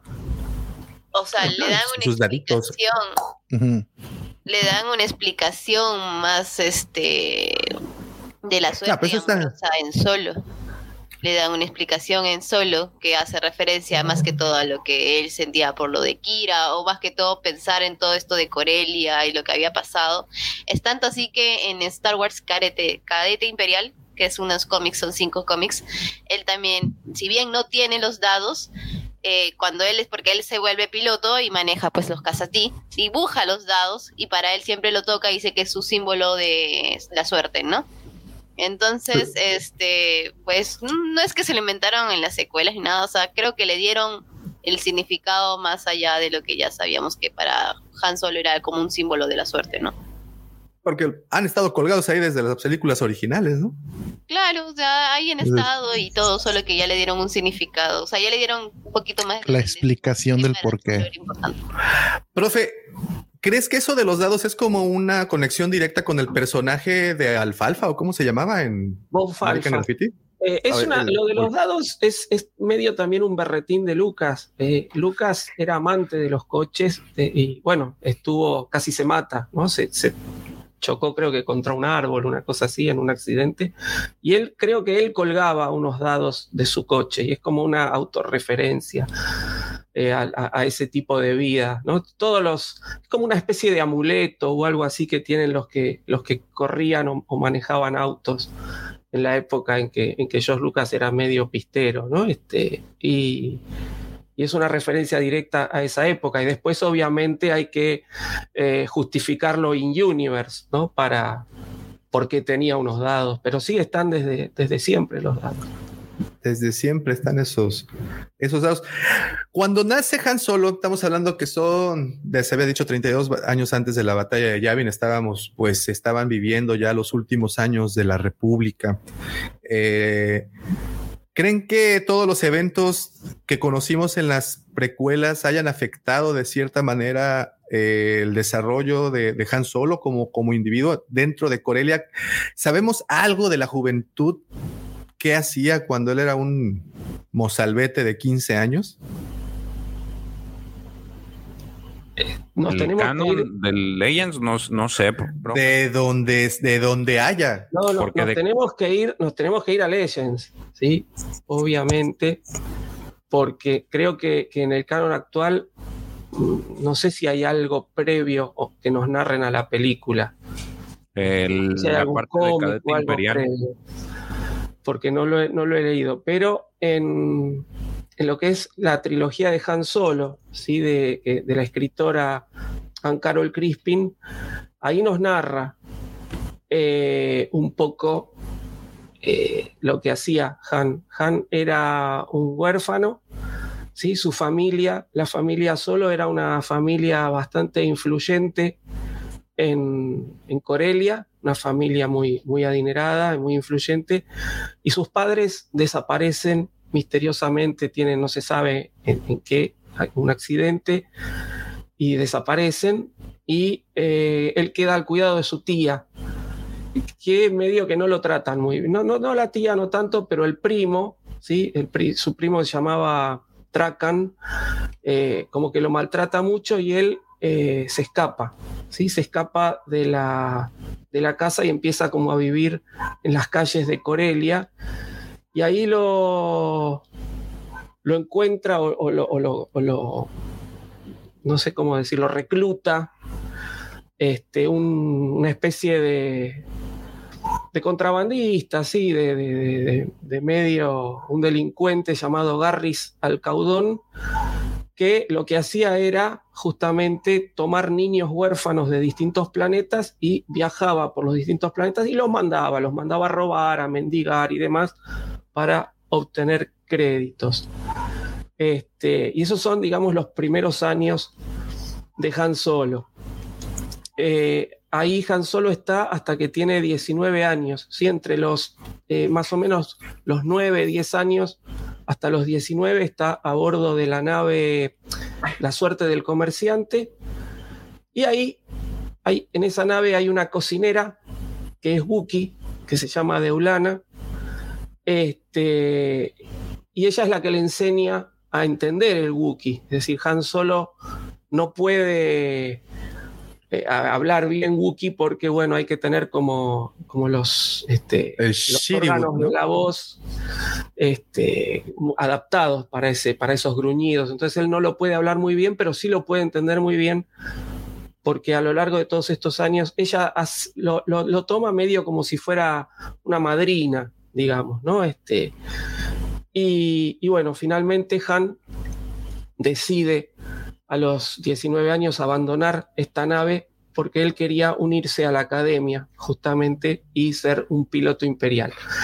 Eh, Garris se entera de que él va, se quiere escapar y entonces este, interviene, ¿no? Y lo, eh, como que le va a disparar, una cosa así, y en el medio se interpone esta Wookiee y ella es la que recibe el disparo, ¿no? Primero están, como que lo emboscan Garris y su hermano, el hermano de Garris que se llama Larran. Eh, Deulana primero mata a Larran, lo agarra y lo, revolea contra la pared y le, golpe terrible que tiene le, le rompe todos los huesos. Este, y entonces Garris ahí en vez de dispararle a Han Solo, le dispara a, a la Wookiee y Han Solo ahí aprovecha y este, lo, lo, lo eh, pelea, digamos, con Garris, lo deja inconsciente y, eh, bueno, la Wookiee muere en sus brazos y él se escapa. Entonces él ahí se sube a bordo de una nave, eh, una nave automática que va al planeta Iglesia y este, esta nave eh, cuando va a entrar al, planeta tiene unos desperfectos y bueno, él la, la, va piloteando y la logra aterrizar. Y entonces ahí en Iglesia le dan un... Él cambia su nombre, él dice que se llama Big Draigo, no, no, no quiere decir su verdadero nombre, pero lo contratan, ¿sí? Los, los monjes, Iglesia es un planeta como una especie de planeta santuario, ¿no? donde está gobernado por unos monjes y lo contratan para que sea piloto. ¿no? Y en realidad los monjes lo que hacían, no, no, no voy a spoilear mucho más, lo dejo acá. Este, lo que hacían era traficar especia, no eran tan, tan buenos estos monjes. ¿no? Entonces, este, él ahí conoce a su primera novia, que va a ser Bria Taren. ¿no? Bueno, eso es lo que sería la, la juventud de Han Solo. ¿sí? Ay, Así que- aportando un dato ahí para, para su juventud. eh, él inicia con, pues obviamente creo que eh, Lucas refleja un poco de su juventud en el personaje al volverlo eh, corredor, al volverlo ahí un ágil piloto. Y de hecho hay una, hay un pasaje en donde eh, él co- corre eh, subbikes profesionalmente en un circuito y ahí eh, tuvo una bronquita con Dengar y es justamente cuando conoce a Dengar, justamente para los años de, de los que platicas, profe, donde él ya empezaba a participar en este tipo de carreritas clandestinas, pero bueno, en este caso sí eran profesionales. Y de ahí supongo que esa eh, esas ganas de, de pilotear, de convertirse piloto en la Academia Imperial, porque pues es justo para donde va después de esto, ¿no? Eh, sí, eso en la historia de Dengar, en los relatos de los cazarrecompensas, ahí se narra, eh, está centrada más que nada en Dengar, obviamente la historia, este, pero, pero se narra justamente esta carrera en donde Dengar tiene un accidente y ahí es hecho medio una especie de cyborg que después trabaja para, como cazarrecompensas para, para el imperio, pero sí tiene, son esas cosas de- dentro de, de lo que es el universo expandido que mucho no, no cierran en cuanto a los tiempos, ¿no? Porque uno dice, ¿cómo? Si, si Han Solo estaba en, en esta nave de, este, de Garris, ¿cómo puede ser que estuviera compitiendo contra Dengar? Pero bueno, es un poco lo que hace el, folclore de Star Wars, pero sí, sí es cierto, él eh, compite, eh, compite contra Dengar, él, eh, Han Solo vence y Dengar sufre un accidente donde casi muere y ahí es como que lo, lo reconstruyen también a, a Dengar. Por eso lo tenemos en el Imperio Contraataca con todas esas, esas vendas y esas, esa ropa medio extraña. Sí, se partió la mandarina en gajos ahí. Y, bueno, algo que, que vemos eh, desde dos perspectivas, una, una en Legends y la otra en el canon actual, que es el ingreso de solo a la Academia Imperial de Pilotos. De hecho, todo el, todo el relajo este se arma por los pantalones que utiliza Harrison Ford, que son de, eh, pues, le, le puso la justificación de que pues son de la Academia Imperial. Eh, y entonces tenemos este, esta historia. George, ¿tú has llegado en alguna parte a los cómics del cuando han platicado de esto? Sí, bueno, no, no lo hemos narrado en las, en las cápsulas, pero este hay tres, bueno, hay dos TPBs, o más bien dos, dos arcos. Uno, uno es eh, así como tal, se llama Han Solo. Este que te narra pues una historia en la que él tiene que competir en una carrera. Tiene que ayudar a la rebelión, pero a través de competir una, infiltrándose en una carrera, este, pues se le llama la carrera del dragón este, pues muy peligrosa, entonces él tiene que, que ahí hacerlo. Ese TPB salió en el, bueno, el TPB salió en el 2017, la historia es del 2016. También tiene una historia. Perdón, perdón, per- per- ¿qué es TPB? Eh, trade paperbacks son eh, los, los, los este, compendios de esos arcos se, se juntan en uno solo. La historia es del 2016, son cinco, son cinco cómics. El TPB salió en el 2017. Después sale otra, otra historia que es- esa no es muy vieja, que es la de Age of the Rebellion, es en el 2019, que es posterior, pero ahora refiriéndose al tema de, de antes de, el, el que ya había mencionado Mari, el de Cadete Imperial, es el que te narra ahora sí que la historia antes de, de pues hay una parte en la que se, se empalma con el, con la película de Solo, pero te narra todo el tema de, de por qué terminó fuera de la, pues ahora sí que fuera de, de- de pilotear naves, porque ahí es muy bueno. De hecho, ahí hay un, una, una conexión que me gustó mucho eh, entre lo que es este balance, que era lo que comentábamos antes de iniciar el programa. Eh, hay una conexión de balance con, con, con este cómic y que te, te manda lo que son este Bounty Hunters, los, los últimos, los últimos cómics. Pero ahí te narran eh, casi pues sí le cambiaron muchas cosas. Ahorita lo que está diciendo el profe de que pues él se, él es este huérfano, pues ahí también es huérfano. Es, es parte de este, de este grupo que trae eh, Próxima, Lady Próxima, que es una Grindalin, que digo como paréntesis, eh, ya le dan más peso en la Alta República a esta Grindalin. Este, en el último libro de Midnight Horizon, ahí ya, ya le dan como que más, porque toda la, la historia de ese libro se basa en Corelia. Entonces es, el, es arropada por ella, pues se dedica a, pues, a robo, todas estas cosas malas. Y llega un punto en el que se empalma con la historia de, de, de porque se fue, este, cuál era su perspectiva. Él se metió de piloto porque no le quedaba de otra, porque pues, se lo iban a, lo iban a agarrar a el, eh, la gente de Próxima y toda la vida del eh, todo el todo ese arco se basa en, en, en que él estaba tratando también de, de, de es- escapar del imperio porque pues no, no le gustaba y, y al final pues lamentablemente para él lo en el afán por salvar a, Balance porque se van a una especie de batalla del afán por salvar a Balance incumple con la, la regla de la regla básica de los imperiales y este y pues lo mandan a las a- ahora sí que a tierra le quitan la posibilidad de, de andar en el, en tierra en el aire y ya ahí es donde digamos que es la conexión con la con Que la lo mandan a las trincheras, ¿no? Ajá, en, las trincheras de, de por qué está ahí pero el, el, el cómic en sí te narra pues sí creo yo a mí me gustó yo no yo no lo iba no se me hacía como que interesante pero ya después de que lo leí, es la, pa- esa parte está eh, en la que te, te, pues conservan la, la- la identidad del personaje, esa desfachatez. Me gustó mucho, sí, la, sí valdría la pena. Digo, independientemente de la película, creo que la forma en que te lo narran está, está bien. Y ahorita en el último cómic que acaban de sacar, eh, creo que también va de la mano el... cre- quiero pensar que va de la mano del por qué ahora eh, estamos hablando de eso, es porque se hizo mucho ruido, porque salió el papá de Solo, que la verdad está, ya leí el cómic y está muy churpio. no, me, no me gustó esa parte porque está demasiado... Pero qué, qué justi cómo, cómo, por qué? La justificación. ¿Dice?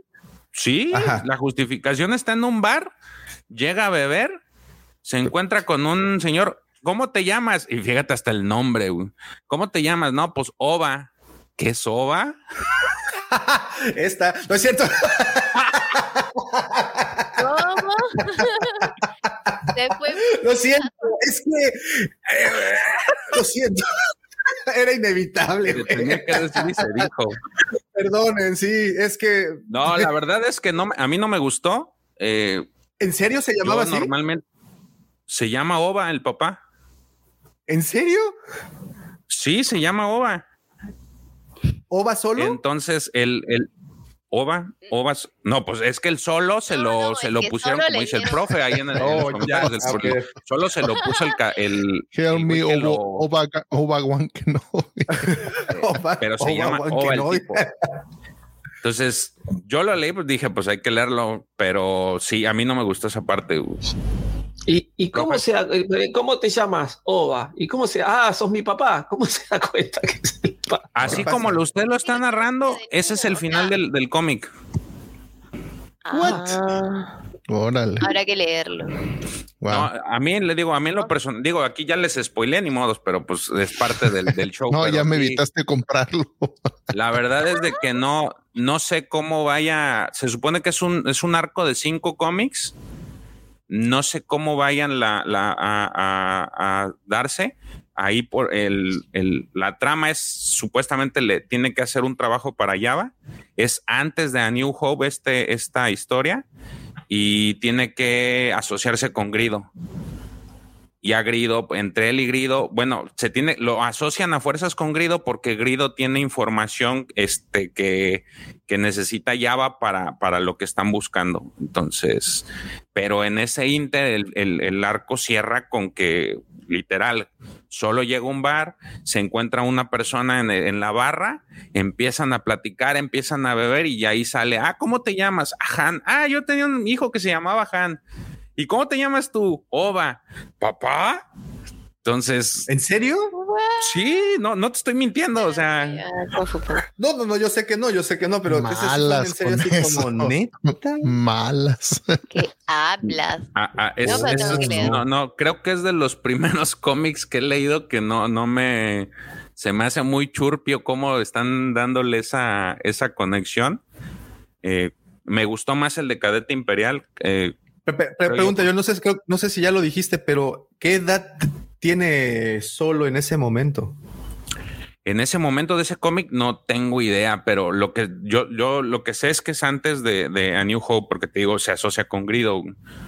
Entonces, no sé qué edad tenía cuando estaba en A New Hope, que era 20 Tre- 30, 29, 29, 30. No debe de ser mucho tiempo. Este.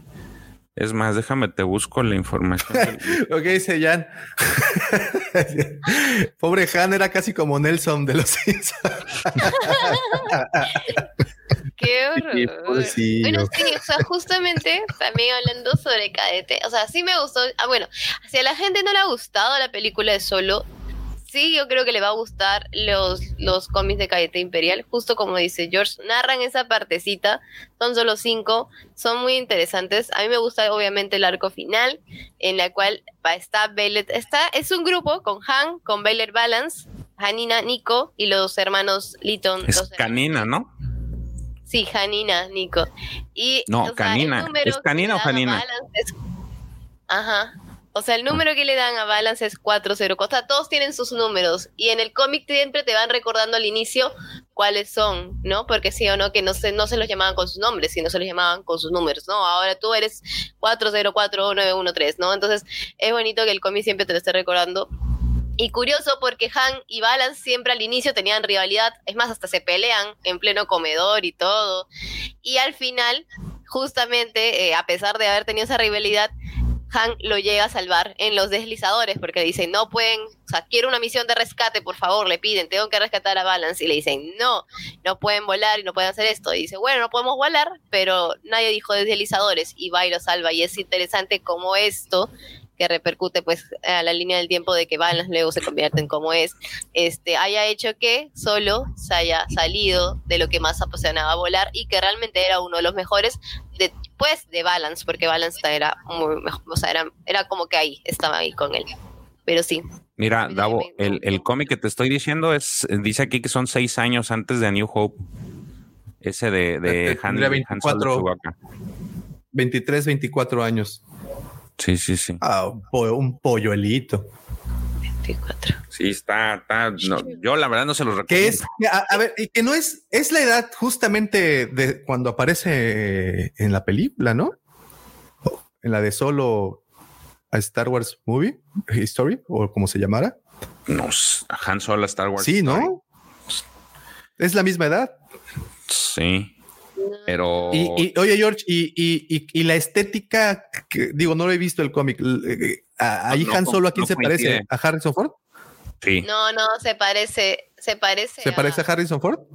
No, No, la- el de Cadete Imperial se supone que le tratan de buscar al, al- al de Solo, pero este de Han Solo en Chewie es Han Solo, es la estética de Harrison Ford. o sea, son de las cosas que no, no, pues no coinciden, pues. Ok, ok, ok, ok. Está joven. Y bueno, entonces 23 años, pues sí, es que es la edad, según yo, es la misma edad en la que aparece en la película que, que vemos. y bueno, de, e- en esa época, George, en los cómics, en donde que han estado, por ejemplo, no la guerra de los cazarrecompensas previamente con Kira, ¿sabemos algo de Han? Después de qué, perdón. De, De los eventos de, su, de la película de Han Solo. pues después están, están, te digo que están otros, otro, otro arco, que es el de 2016.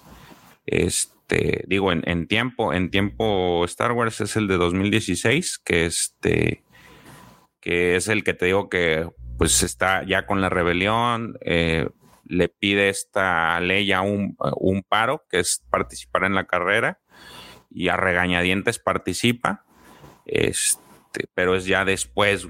Y también está el de el otro cómic, que es el este, este de que, que se salió seriado de personajes, que es, es del 2019, el, el, el de Age of the Rebellion. Y ese pues también es después, porque ahí es donde ahora el Luke le pide un favor para que le ayude con algo y, y también otra vez a regañadientes a hacer las cosas, pero, A ver, y- pero antes de eso no. vamos a hacer una comparación. Profe, ¿tú recuerdas en Legends cómo se conocen Han y Chewie?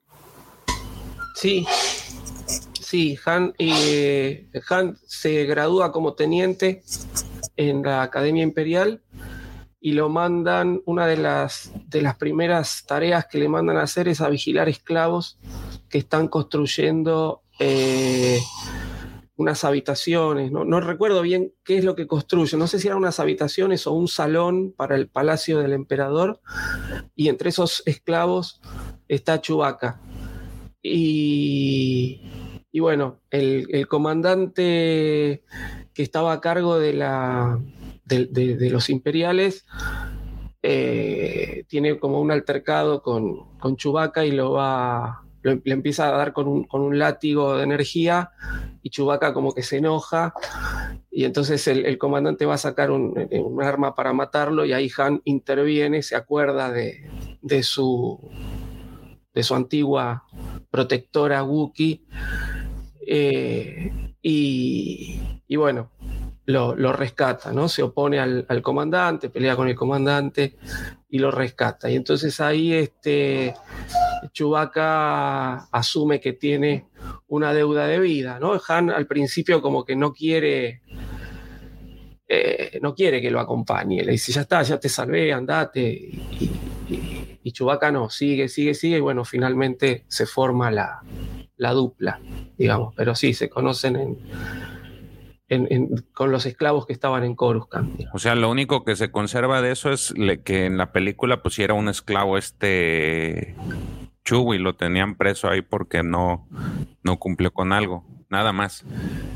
Nada más, sí, a mí no, particularmente no, no, no me gustó el tema de la, de la película que se me hizo como que lo quisieron emparejar al Rancor, ¿no? Como que ay, lo tiran ahí al pozo, a Han Solo, se lo va a comer el monstruo, ¿no? Este es como que si Chewbacca hubiese sido un Rancor, una, o una especie de monstruo así, este, que, que- que lo único que quería era, era comerse a, a lo que le tiraban, ¿no? Este, no, no, eso no, no, no me terminó de, gustar. Este, pero bueno, esas son las cosas que hay ahora, ¿no? Yo, como digo siempre, uno elige qué cosas, con, las con qué cosas se queda y con qué cosas no. Hay un libro que sí, que sí te narra que se llama El más buscado. Este es antes de la película también. Ese, ese libro es de Ray Carson. No he tenido oportunidad de leerlo, pero sé que está. Y hay uno que hizo Luce, este Lucerna. Este, ahí sí, no, no, no recuerdo cómo se llama el libro, pero en la portada, este, creo que son se llama Bandidos. Está Chewie, Han Solo y Carlisian. Sí, ese no, no, este, no lo llegué a leer todavía. Sí, Bandidos creo que fue uno de los uno de los últimos que salió dentro Sí. de, lo, de lo que era antes de Disney. Creo que fue uno de los últimos que salió. Sí, O sea, Ah, Sí, bueno. o sea, es Legends ese. sí, sí, es la- Ah, ah, no, entonces nada más es el del más buscado. Y creo que Pepe compró uno de los nuevos. Este, que también creo que dice Han Solo y Chewie, el de los del montón que compró. Este, pero Ah, bueno, pero estos son los de los que traen dibujitos, los este, los que son versión jóvenes adultos. Ah, ok. Sí, tengo. Ah, no, entonces Sí, nada sí, más sí. sería ese del más buscado, que es ese trae los eventos antes de también de la película. Yo creo que sería como complemento a los cómics. Este, y te dice que pues son chamacos de la calle. eh, los dos, tanto Cuira como, como Bueno, este Han Solo. Ah, y hablando de relaciones amorosas con la de Quira, ¿qué tal? ¿Cómo, cómo podríamos eh, describir su relación con Leia? ¿Cómo la ven? Pues es que tenía broncas desde Leia era así como que. ¿Han era el tóxico? Yo creo que sí.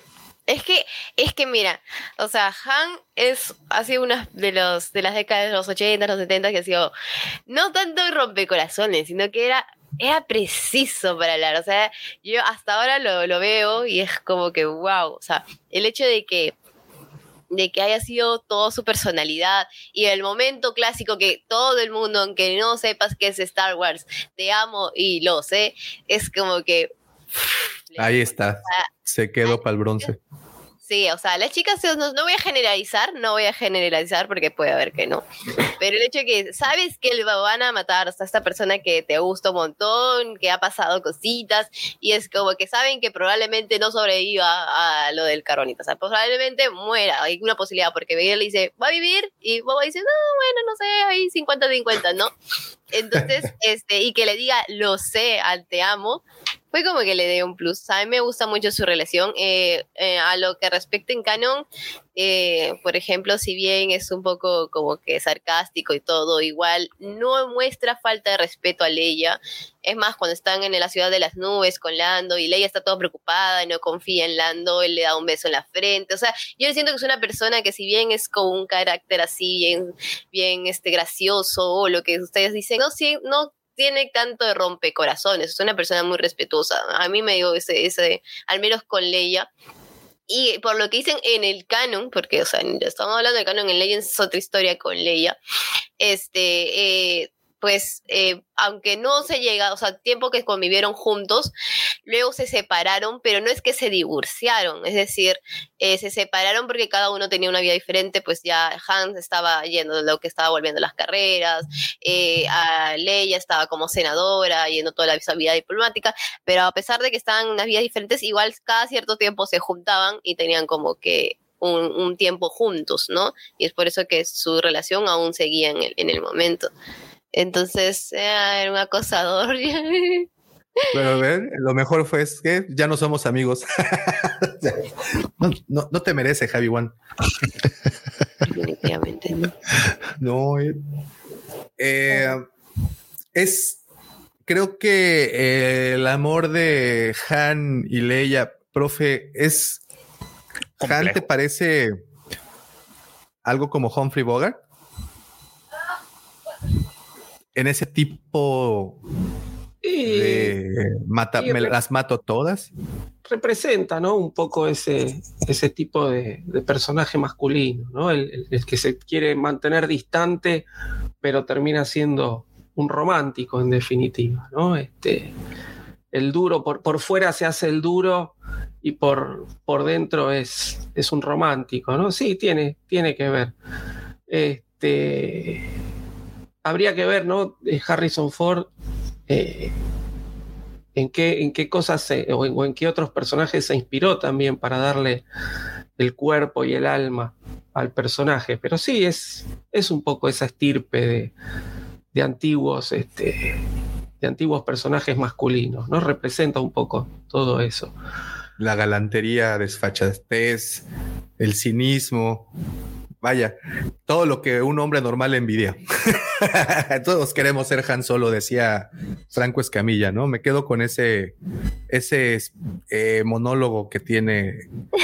Para quien no lo conozca, Franco Escamilla es un estandopero de aquí de México y tiene un monólogo bastante interesante en donde afirma que todos los otros, todos nosotros los hombres, nos gustaría tener un poco de Han Solo o ser como un, un poco como Han Solo y tener esa, esa seguridad, esa desfachatez, el poder hacer las cosas. Y decía al principio como Jack Sparrow no sabe si las tiene planeadas le van saliendo o lo va haciendo conforme va avanzando pero al final le salen eh, de pues hecho Camilla ¿no? es fan y, declarado y, y creo que eso es. Perdón es fan Franco de Star Camilla Wars. es fan declarado de Star Wars. Ah claro claro claro es fan entonces eh, o, obviamente no nos gustó que lo sacaran tan abruptamente de las películas, pero bueno, en fin, creo que fue parte de, de eso. Como dices, profe, es lo que tenemos. Hay que acostumbrarnos y pues ya. De verdad que Eso nos sí que gustaría no que- fue fanservice, ¿eh? Sí, no, no, pues fue con todo lo contrario. Fue Harrison todo Ford lo, Service. lo opuesto al fan service, ¿no? Le dieron lo que querían, su muerte. Su, su no, tan verdad, esperada lo muerte. trajeron para matarlo y fue como que... No sé si sé- yo sí derramé mis lágrimas, o sea, fue como que Sí. Fue ¿Cómo no? cine. No estoy llorando, me están sudando los todos- ojos.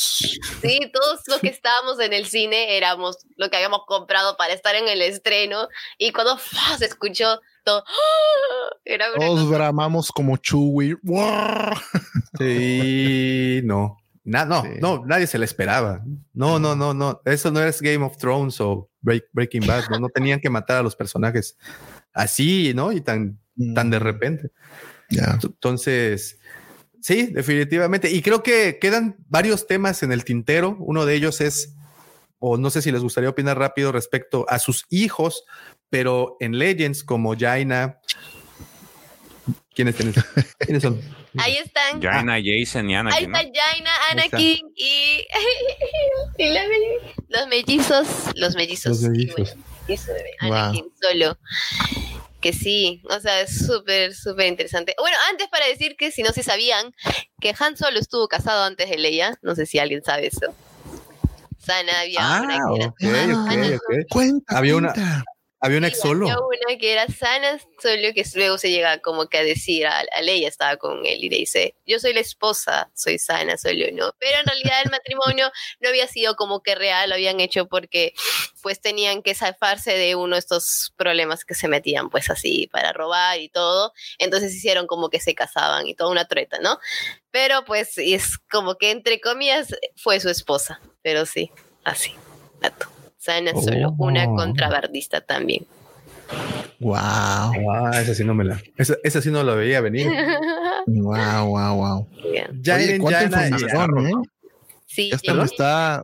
Cuánta información digo, estoy recibiendo como nunca hace mucho tiempo. Es un, es un placer de neta estar. Pero si es, si es Ana Starros. Sana Starros es este Sana, sí, claro, pues Sana, ajá. Ahí está tu Ah. conexión con High Republic, George. Ahí está la conexión.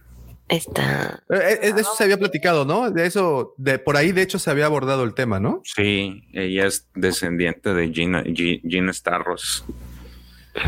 Dice Jan. Jason Solo, el Ben Solo bien hecho. ¿Quién? eh, Jason Solo el Dark Padawan, ¿no? Aedus, el Dark Aedus. Que mató a Mara Jay, el que mató a Mara Jay. By the way. Que su hermana tiene un conflicto interno y casi se une al lado oscuro porque quería matar, porque había matado a su maestra. Entonces, realmente hablar de sus hijos es en menos en Legends. A mí me gusta más, Hmm. o sea, y el profe supongo que también pensará igual. Me gusta mucho la relación de Solo con Leia en Legends. Me gusta mucho. Más que en el canon que le han dado. O sea, no me imaginé eh, que iban a estar como separados y tanto así.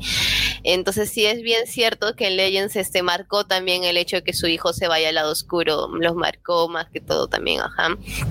Este, tiene momentos muy bonitos, eh, por ejemplo, y bueno, muy tristes también, por ejemplo, con Anakin, hay este, en Vector Prime, cuando este, Han y Anakin tienen que ir a este planeta, ay, yo me olvidé, pero bueno, colisiona con una luna, entonces ahí es donde muere este Shui. Y realmente cómo narran este, este, o sea, este dolor de Han y con la ruptura que tiene la conexión con su hijo es muy interesante, es muy bonita. Entonces a mí me gusta cómo mane- ma- eh, relata mucho la relación de Han con Leia y con sus hijos, ¿no? Entonces, pues, ahí está. Pero sí sería interesante poder hablarlo un poquito más por, por la hora. Yo no sé qué, le- qué- qué le- qué les parece si para el siguiente episodio platicamos eh, de la descendencia de los Skywalker, pero en Legends. No sé, no sé si les gustaría que ya hagamos ese compromiso aquí enfrente a- al querido Wampa Auditorio y tenemos un poquito más de esa información, porque de verdad que se quedan muchos temas en el tintero. Han Solo creo que eh, dejó eh, Muchas raíces. bastante- Muchas, sí, pues sí, ya sabes. Es el, el patriarca galáctico, le llamaban, aunque, aunque no tanto, aunque dicen que sí, este, no pagaba bien el, la manutención en algunas partes, pero bueno, nosotros quiénes somos para juzgarlo, al contrario. Te comprendo, hermano. En fin. The circle is now complete. When I left you, I was but the learner. Now I am the master.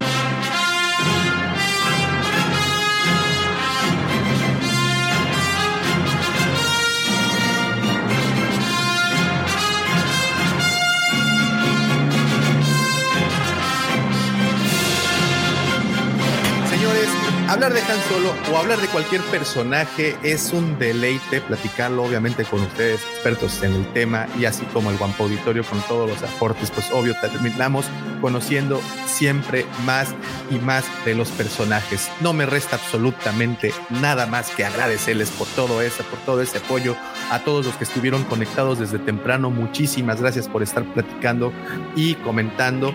Gracias de verdad.